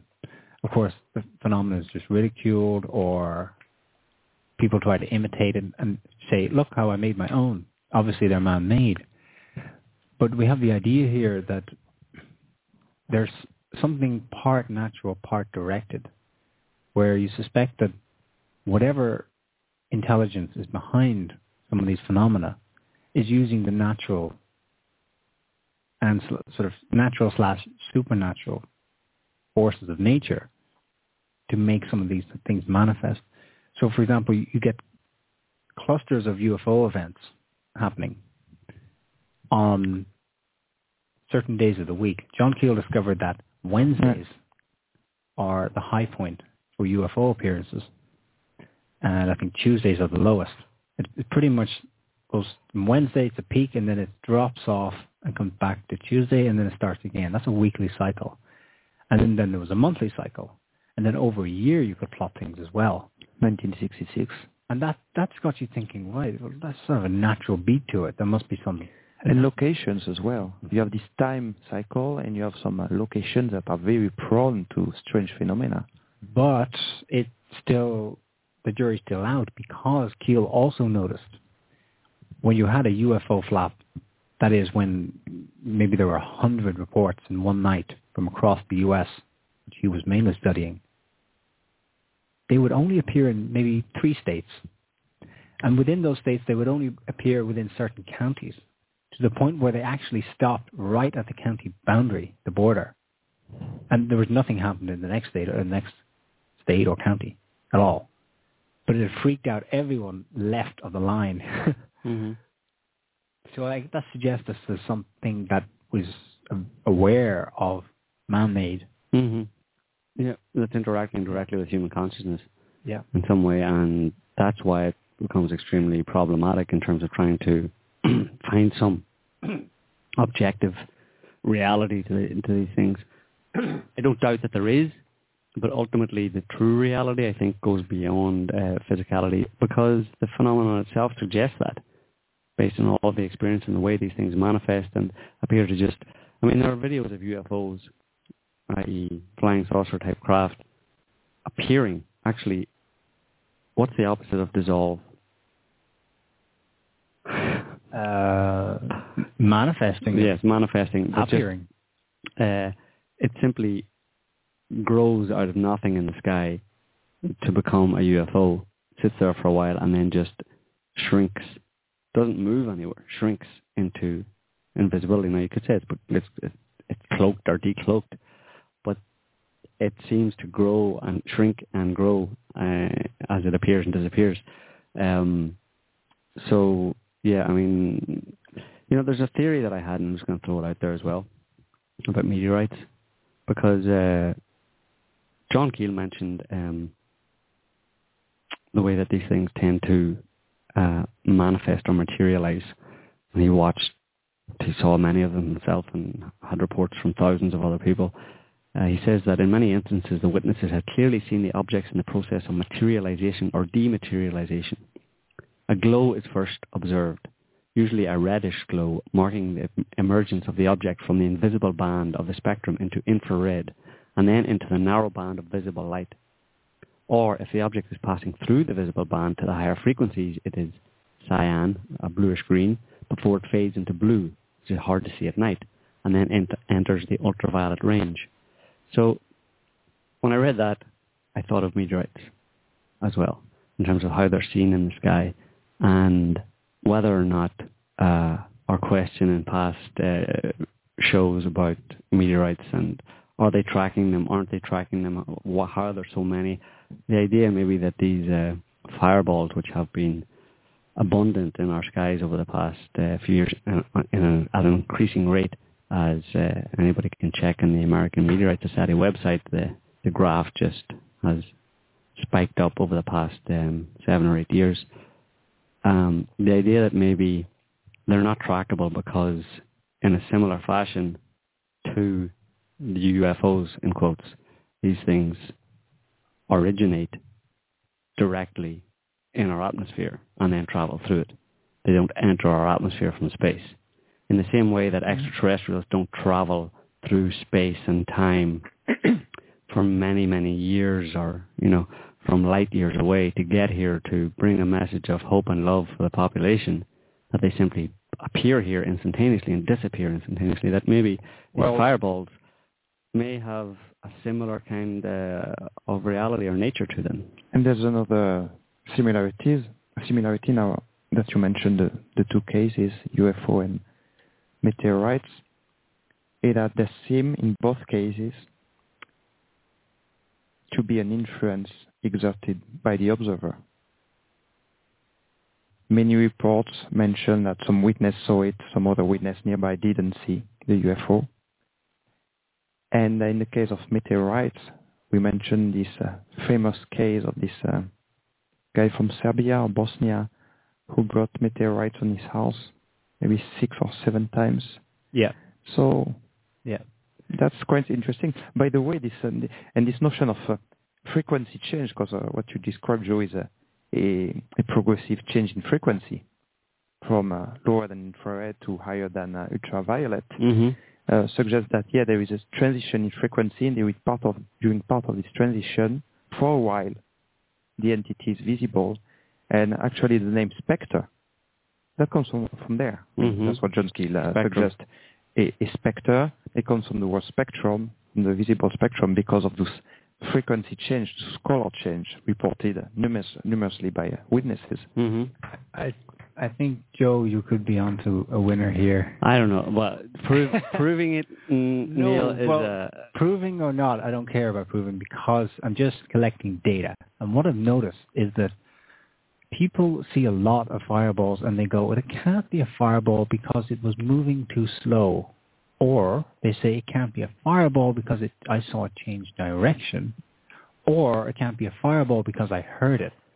Now, you give an explanation of elect- elect- electrophonic meteor suggesting that again, we're speculating. Well, there is a guy called Keay who's researched it, but uh, he also was kind of feeling around in the dark because actually the sound most re- reported by people, um, perhaps unaware that a meteor has caused an explosion in the area, is that they heard a thumping noise. Is it the same kind? I don't know, but we come back to this thumping noise.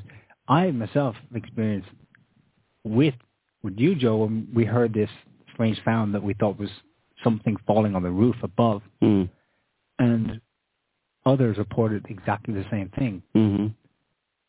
And then we speculated that, well, it might have been an overhead fireball explosion. hmm Sure enough, there was a report about it the next day.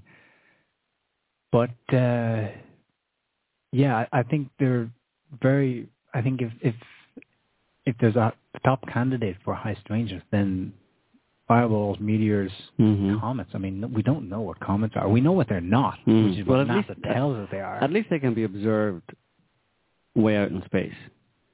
Uh, I know asteroids and meteors can be observed in space as well, but I'm just thinking in terms of um, this increase in the fireballs and meteorites in our atmosphere that have also landed on the ground, you know, and where they come from and why no no one's talking about them, no one in officialdom is talking about this increase. I mean, it's right there on that semi-official uh, uh, American Meteorite Society. The, it's not piquing anyone's interest. It's not um, making anyone sit up and take notice. Apparently, at least not officially. They're not talking about it. So I don't know why. You know. Here we're reaching a, a fundamental question about the nature of our reality. As mentioned during previous shows, it seems, historical records strongly suggest that there is a strong correlation between uh, cometry, high cometry activity periods and uh, periods of uh, strong oppression. So are comets only bodies governed by Keplerian laws, by gravity and physical, uh, mechanical laws?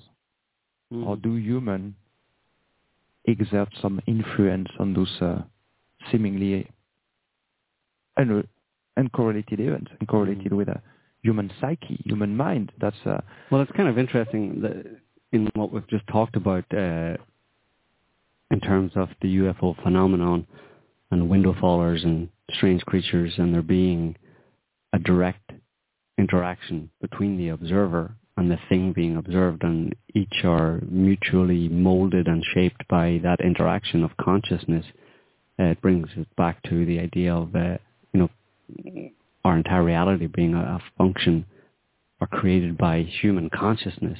And, um, uh, you know, it ties the UFO phenomenon to meteorites and fireballs and cosmic catastrophe in terms of destruction of the planet uh, at times when the mandate of heaven, i.e. when is lost, i.e. when you have a corrupt regime in power across the globe.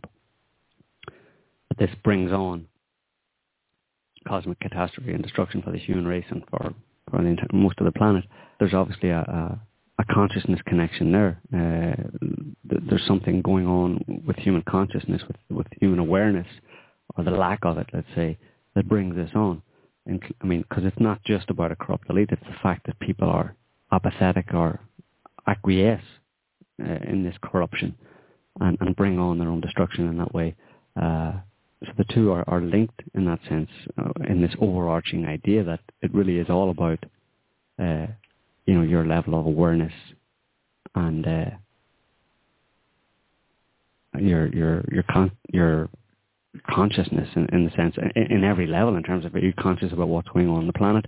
Are you aware? Are you giving credence? Are you giving uh, objective reality its due? Are you recognizing it, or are you uh, caught up in an illusion? I mean, someone who's caught up in an illusion who interacts with uh, UFO phenomenon, or a UFO, or a, a, a, spaceship, and projects all sorts of things onto it, will get exactly what they want, but they'll be fooled because they're projecting their own subjective uh, ideas and imaginings onto something that is willing, only too willing to engage in in that kind of a an illusion to your own detriment. And in the same way, people imagine that the world is fine and there's corrupt politicians, but it'll all change. And they ignore the fact that there's this increase in fireballs, there's increase in uh, chaos on, on, a, on a climate level, all of these signs, and they're ignoring that and projecting uh, an illusion onto it that everything is fine. I mean, it's all about the projection of illusion versus what we all should be doing, which is standing up and taking stock and recognizing objective reality. I mean, what do you expect if you just bury your head in the sand? You're going to get you're going to get a meteorite on the butt. I think we need to. Here we're talking about something we've suggested, which is that it's a collective suffering that sends out a signal and or is simply picked up by the planet and it manifests as environmental stress that's creating these so-called earth changes and climate change that we're experiencing. Now that suffering is fundamental, it seems, to what is whatever is behind uh, the so-called UFO phenomenon. Many abductees have reported this, and the people who have studied it have come to the same kind of conclusion.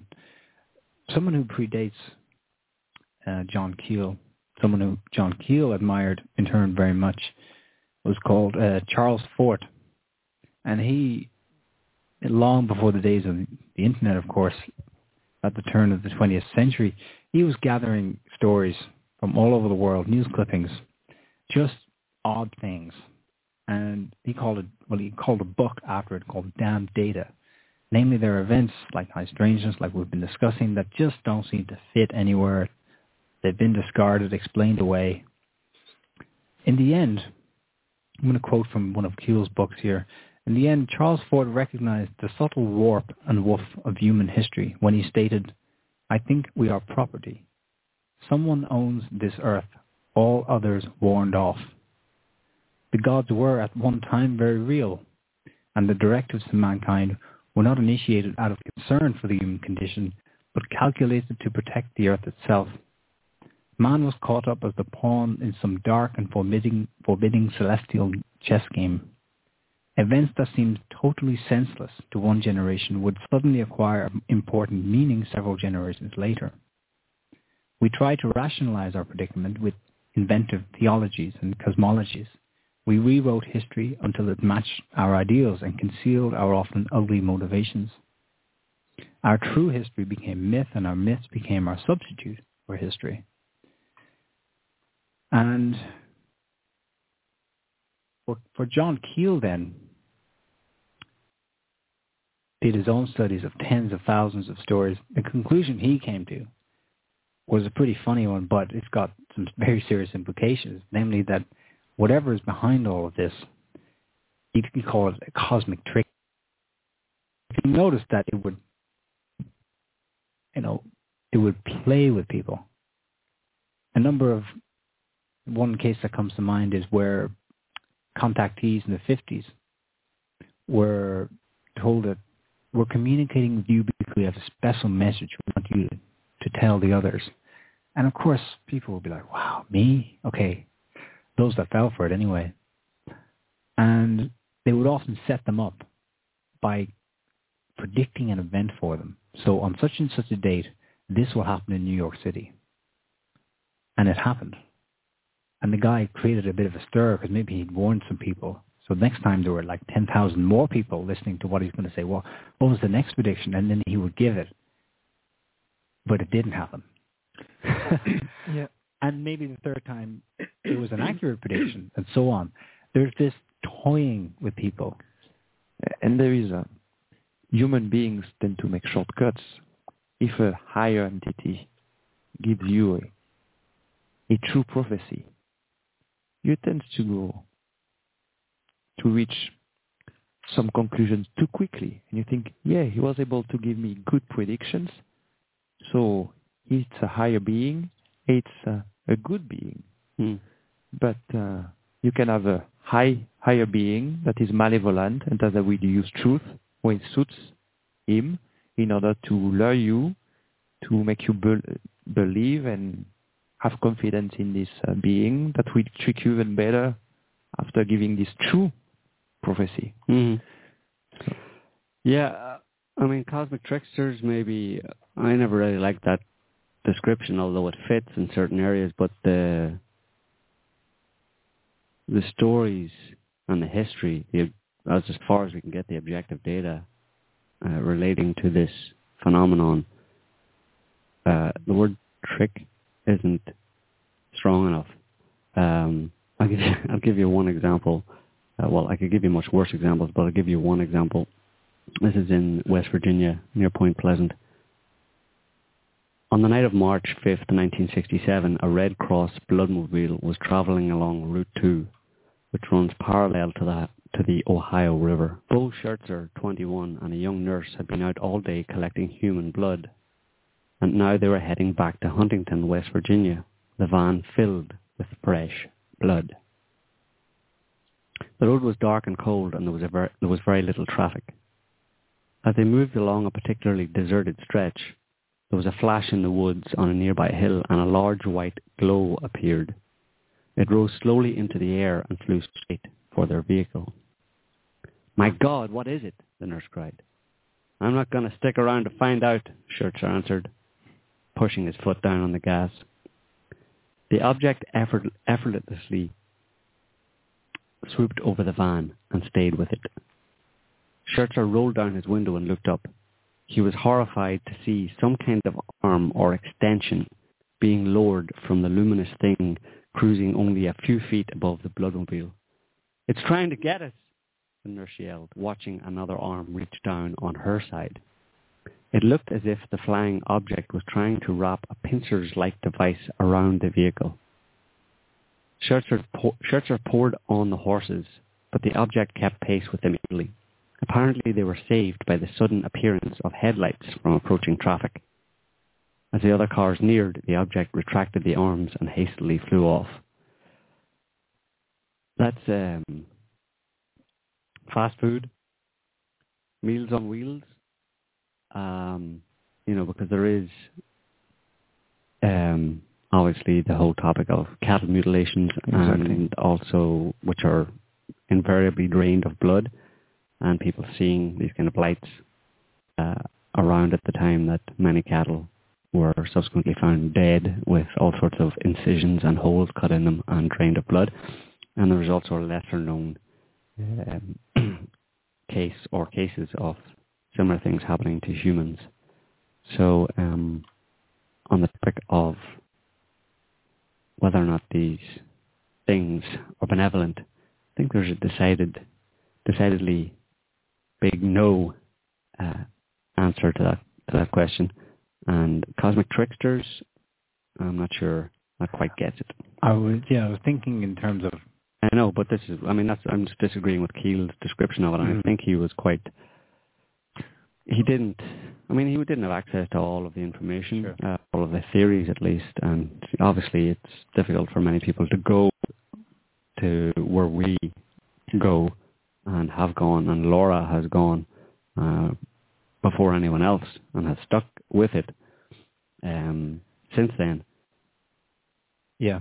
But It's a it's full um, realization, but obviously evidence tends to suggest that we are not on the top of the food chain. Well, that's the question we asked at the beginning of the show, uh, or that's the title of the, the blurb for the show was, "Are we at the top of the food chain?" Well, if there's if there's things in this reality that, as evidence suggests, there is and has been for a very long time, that can appear and disappear at will and can manipulate humans and large numbers of humans, uh, take them away, never return them, Exactly. um, do things to animals and to human beings that are uh, horrifying, and also, you know, they come come in the company of other bizarre creatures that terrify human beings uh, at will as well, and, and are impervious to uh, human weapons.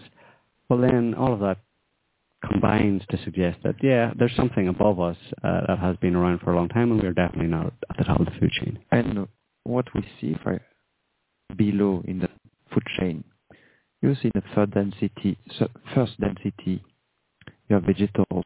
In second density, you have animals that eat the vegetables. In third density, you have us, humans, and we eat animals from second density. So in fourth density, there might be what we call higher beings who eat humans. What do they eat? Eh, Well- Blood or serum or negative emotions or a mix of all and uh, Well, according to the C's, blood plasma. Well, And this isn't their main sustenance. This is where it gets a bit tricky. They don't substantially rely on farming people for food. The main substance would be emotions, specifically negative emotions. This is this is the the, the main substance for them. But occasionally, there are cases where abductees have reported uh, that people are taken, eaten, cut up on the butcher table, Baby sliced. and worse. Well, the the predominant, maybe because it sticks in people's memory, but I think it's also uh, the case in most UFO abduction experience well. That's a physical abduction or whatever it is, where people disappear for several days and come back uh, having with a story to tell. Uh, it's almost always not a very pleasant story, and the one that has gained um, uh, come into popular kind of awareness is the whole idea of being examined, you know. Uh, and I'm actually, you know, I'm, in one sense, I'm glad that that has uh, has actually kind of gained traction more so than the than the Space Brothers Love and Light. The idea of that when you're abducted by aliens, uh, such as they are, um, that not very nice things happen to you. You know, you're put on a table, examinations, all that kind of stuff. I mean, a good movie to watch on that. There's a book about it as well. It's called Fire in the Sky. Uh, there's a movie called Fire in the Sky based on the book, and it's about an abduction experience, and it kind of portrays that uh, quite well. Yeah. Um, but again, um, as we mentioned, it's you know this isn't happy territory um, in, in in in the sense of you know really looking at it. I mean, back in um, There were 1994, in fact, the very first Cassiopaean transcript uh, just offered this information, um, where Laura asked, Bob Lazar refers to the fact that aliens supposedly refer to humans as containers. What does this mean? Answer, storage for later use. Question, used for what? 94%. 94% of what? Of all population. What do you mean? All our containers, 94% will be used. Used for what? Consumption. You mean eaten? Consumption. What do you mean by consumption? Ingested? Consumed for ingredients. Ingredients for what? New race. Why are humans consumed? They are used for parts. We don't understand. How can humans be used for parts? We prototype. The vats exist. Missing persons often go there, and especially missing children. How do we protect ourselves and our children? Inform them. Don't hide the truth from children. How does truth protect us? Awareness protects. Ignorance endangers. Why tell children such horrible things? They need to know. Are the aliens using our emotions and energies? Correct. And bodies too. Each year, each Earth year, 10% more children are taken. Do they suffer? Some. Bits of children's organs removed while they are wide awake. Kidneys first, then feet next. Next, jaw examined on table, tongues cut off, stress tested, pressure placed on heart muscle until it bursts. Why are you telling us this awful stuff? Well, the answer was already given. Awareness protects. Ignorance and danger. It's harrowing, but it can it makes it makes sense. I mean, look look what we do to get foie gras. Exactly. If you're going to posit the idea that we are not top of the food chain, and as Pierre kind of described, there is a chain, then look at, and, and below us uh, are animals, the animal kingdom. And we, we are humans and we eat animals. Look, as you say, what, particularly in this modern corrupt system, look at factory farming and the way animals are treated in that sense. I mean, they're, okay, the very fact that they're eaten may be horrible to some people, that they are tortured essentially for years sometimes before they are eaten uh, is, you know, unconscionable. And if we're not top of the food chain and there is a level above us, then why would anybody insist that as above, so below does not apply? But, you know, we're not trying to say that we're not trying to scare anybody. We're just saying this is a theory. This is an idea that's out there. It's borne out by some evidence, and um, but again, It's, it's borne out by a lot of the testimony of contactees mhm, who, okay, they have certain memories of what happened, or they don't. Maybe they just have something wrong with them, but they can't remember. So they end up going to therapy. Eventually, if they're lucky, they'll wind up doing hypnotherapy. And it's only by peeling back some of these screen memories that Yeah. these things come out. And the reason why we think there's a lot of traction to what they say is because they say a lot of the same things. Mhm. And they all, they none of them know each other. Mhm. And if you listen, there are some videos on YouTube of people going through these sessions, and they are in they're in they're in a in a slightly I mean they're in a hypnotic state, so they're not actually in the extreme pain, but you can see they're viscerally, you know, really shaken up by what they're describing. There's no reason to think that all of them are acting this out and making it up. No. Yeah, and in terms of informing children, I'm not sure. I mean, obviously, you don't turn around and read that as a bedtime story to your child, or even sit down and tell them about it in that in that way. But I mean, um, I think children need to be informed about the world in general and the state of the world in general, because that kind of activity is reflected uh, in our world today. Uh, so simply you know, informing children and anybody, adults as well, that don't know about the state of the world and trying to point out uh, what's actually happening on, on our planet, uh, not in terms of necessarily the UFO phenomenon, but in terms of the corruption and the, the greed and the brutality and the inhumanity being perpetrated by uh, a corrupt elite, a psychopathic elite against ordinary human beings. I mean, that certainly is the first place to start, and that may be essentially a, a facsimile of that kind of a, an awareness. You don't need to go into the gory details about, you know, aliens people putting people on tables and stuff. But I mean, all children should be made aware of the of the world they live in and, and the state of the world they live in. I mean, none of them should be imbued with any kind of delusions about a happy, fluffy bunnies, you know, skipping through the grass and kind of stuff when that's not what's happening around them because they're going to be, you're making them into food by instilling illusions and delusions in them about the state of the world and lying to them. and things, information can be disclosed progressively Absolutely. in a specific form according to the age of each one, to the maturity of this one, of each one. It's not black and white. Laura has often said, who needs aliens when you have psychopaths? Yeah. And indeed,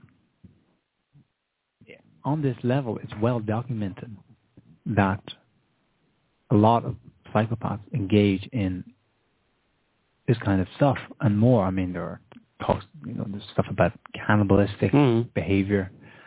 There are these stories about all kinds of meetings with children involved. Mhm. We've got pedophile networks in high places. Forget are- about aliens. I mean, we're not at we're not at the top of the food chain Yeah. amongst our own species. Yeah. If you allow for the idea of there's there being an interspecies predator known as psychopaths You don't who have taken over the world, they are uh, you know essentially animals in human form, Yeah. but evolved animals in human form. They're they're predators on humans. So don't even go beyond into hyperdimensions or anything. We are not at the top of the food chain amongst our own species. There is a species above us. Uh, if only in an overt kind of a physical way, i.e. they are in positions of power in governments, etc. around the world, and they prey on people and prey on children uh, as much as anything else. And uh, I think those two topics, higher malevolent being, beings and uh, psychopath, fit together quite well. If you imagine those higher malevolent being, being having this kind of uh, negative emotion farm that humanity is, and I suppose wanting to minimize their efforts, the best agent to maximize pain generation on planet Earth is by introducing psychopaths. Otherwise, you face a paradox. How human beings, without the this higher malevolent being factor, without this, this psychopathy factor, how can you explain that as human beings? After centuries and centuries of progress, of research, of community knowledge, we still have today this amazingly high level of pain, suffering, and negative emotions. Yeah, it's it's something that we've often wondered about. War, jealousy, greed, covetousness, uh, covetousness. I mean, these these are not these things are not natural to people. People left to their own devices move away from them because their Yeah. natural inclination is towards just living well by others, cooperating. The, something that bridges the two possibly is, is this is a quote from a, a QFS Quantum Future School study that was put together on psychopaths about 10 years ago.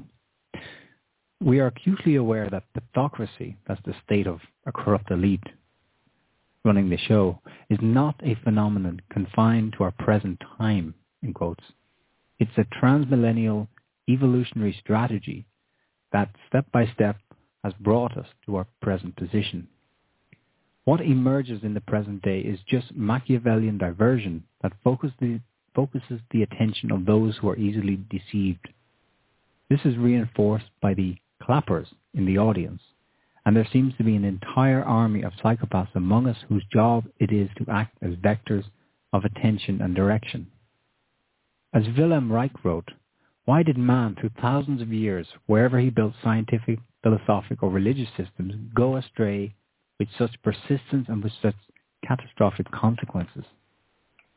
The answer lies somewhere in that area of our existence which has been so heavily obscured by organized religion and official science and put out of our reach. Hence it probably lies in the relation of the human being to the cosmic energy that governs him. The same question is posed by Castaneda's Don Juan. I want to appeal to your analytical mind, Don Juan said.